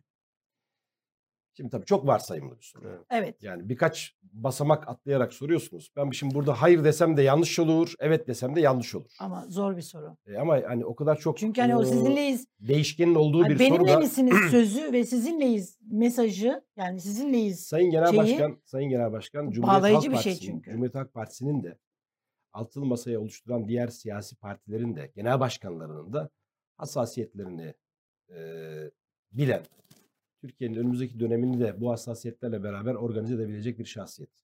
O masanın kurulmasında emeği çok. O masanın yürümesinde de emeği çok. Dolayısıyla bence e, böyle çok uçlara diyorsunuz. uçlara savrulacak e, bir işten çok makulü ortalamayı yakalayan bir e, süreç yürüyecek. Biz güveniyoruz liderimize diyorsunuz. güveniyoruz. Evet. Var mı Yıldıray Başkan? Yanınızdayız. Çok teşekkürler. Ben Çok teşekkür ederim. teşekkür Sağ ederiz. olun. Çok sağ olun. İyi ki geldiniz. Tekrar Kolaylıklar. bekleriz olun. Evet, program konuğumuz CHP Genel Başkan Yardımcısı Sayın Oğuz Kağan Salıcı'ydı. Bugünlük bizden bu kadar. Saat 14.30'da e, Ali Bayramoğlu ve İsmet Berkan sizlerle beraber olacak sadece gündem programıyla. Saat 16'da Gülay Erdemli e, Orta Dalga programıyla karşınızda olacak. Program konuğu Fehmi Koru. Yine yarın biz sizlerle yine beraber olacağız. Aynı saatte. Biliyorsunuz programımızı 5 gün haftanın her günde çıkarttık. Yarın bizim konuğumuz Deva Partisi Ekonomi Politikaları'dan sorumlu Ekonomi ve Finans Politikaları Başkanı İbrahim Çanakçı bizlerle birlikte olacak. Biz burada burada olacağız. Sizleri de bekliyoruz. Görüşünceye kadar kendinize iyi bakın.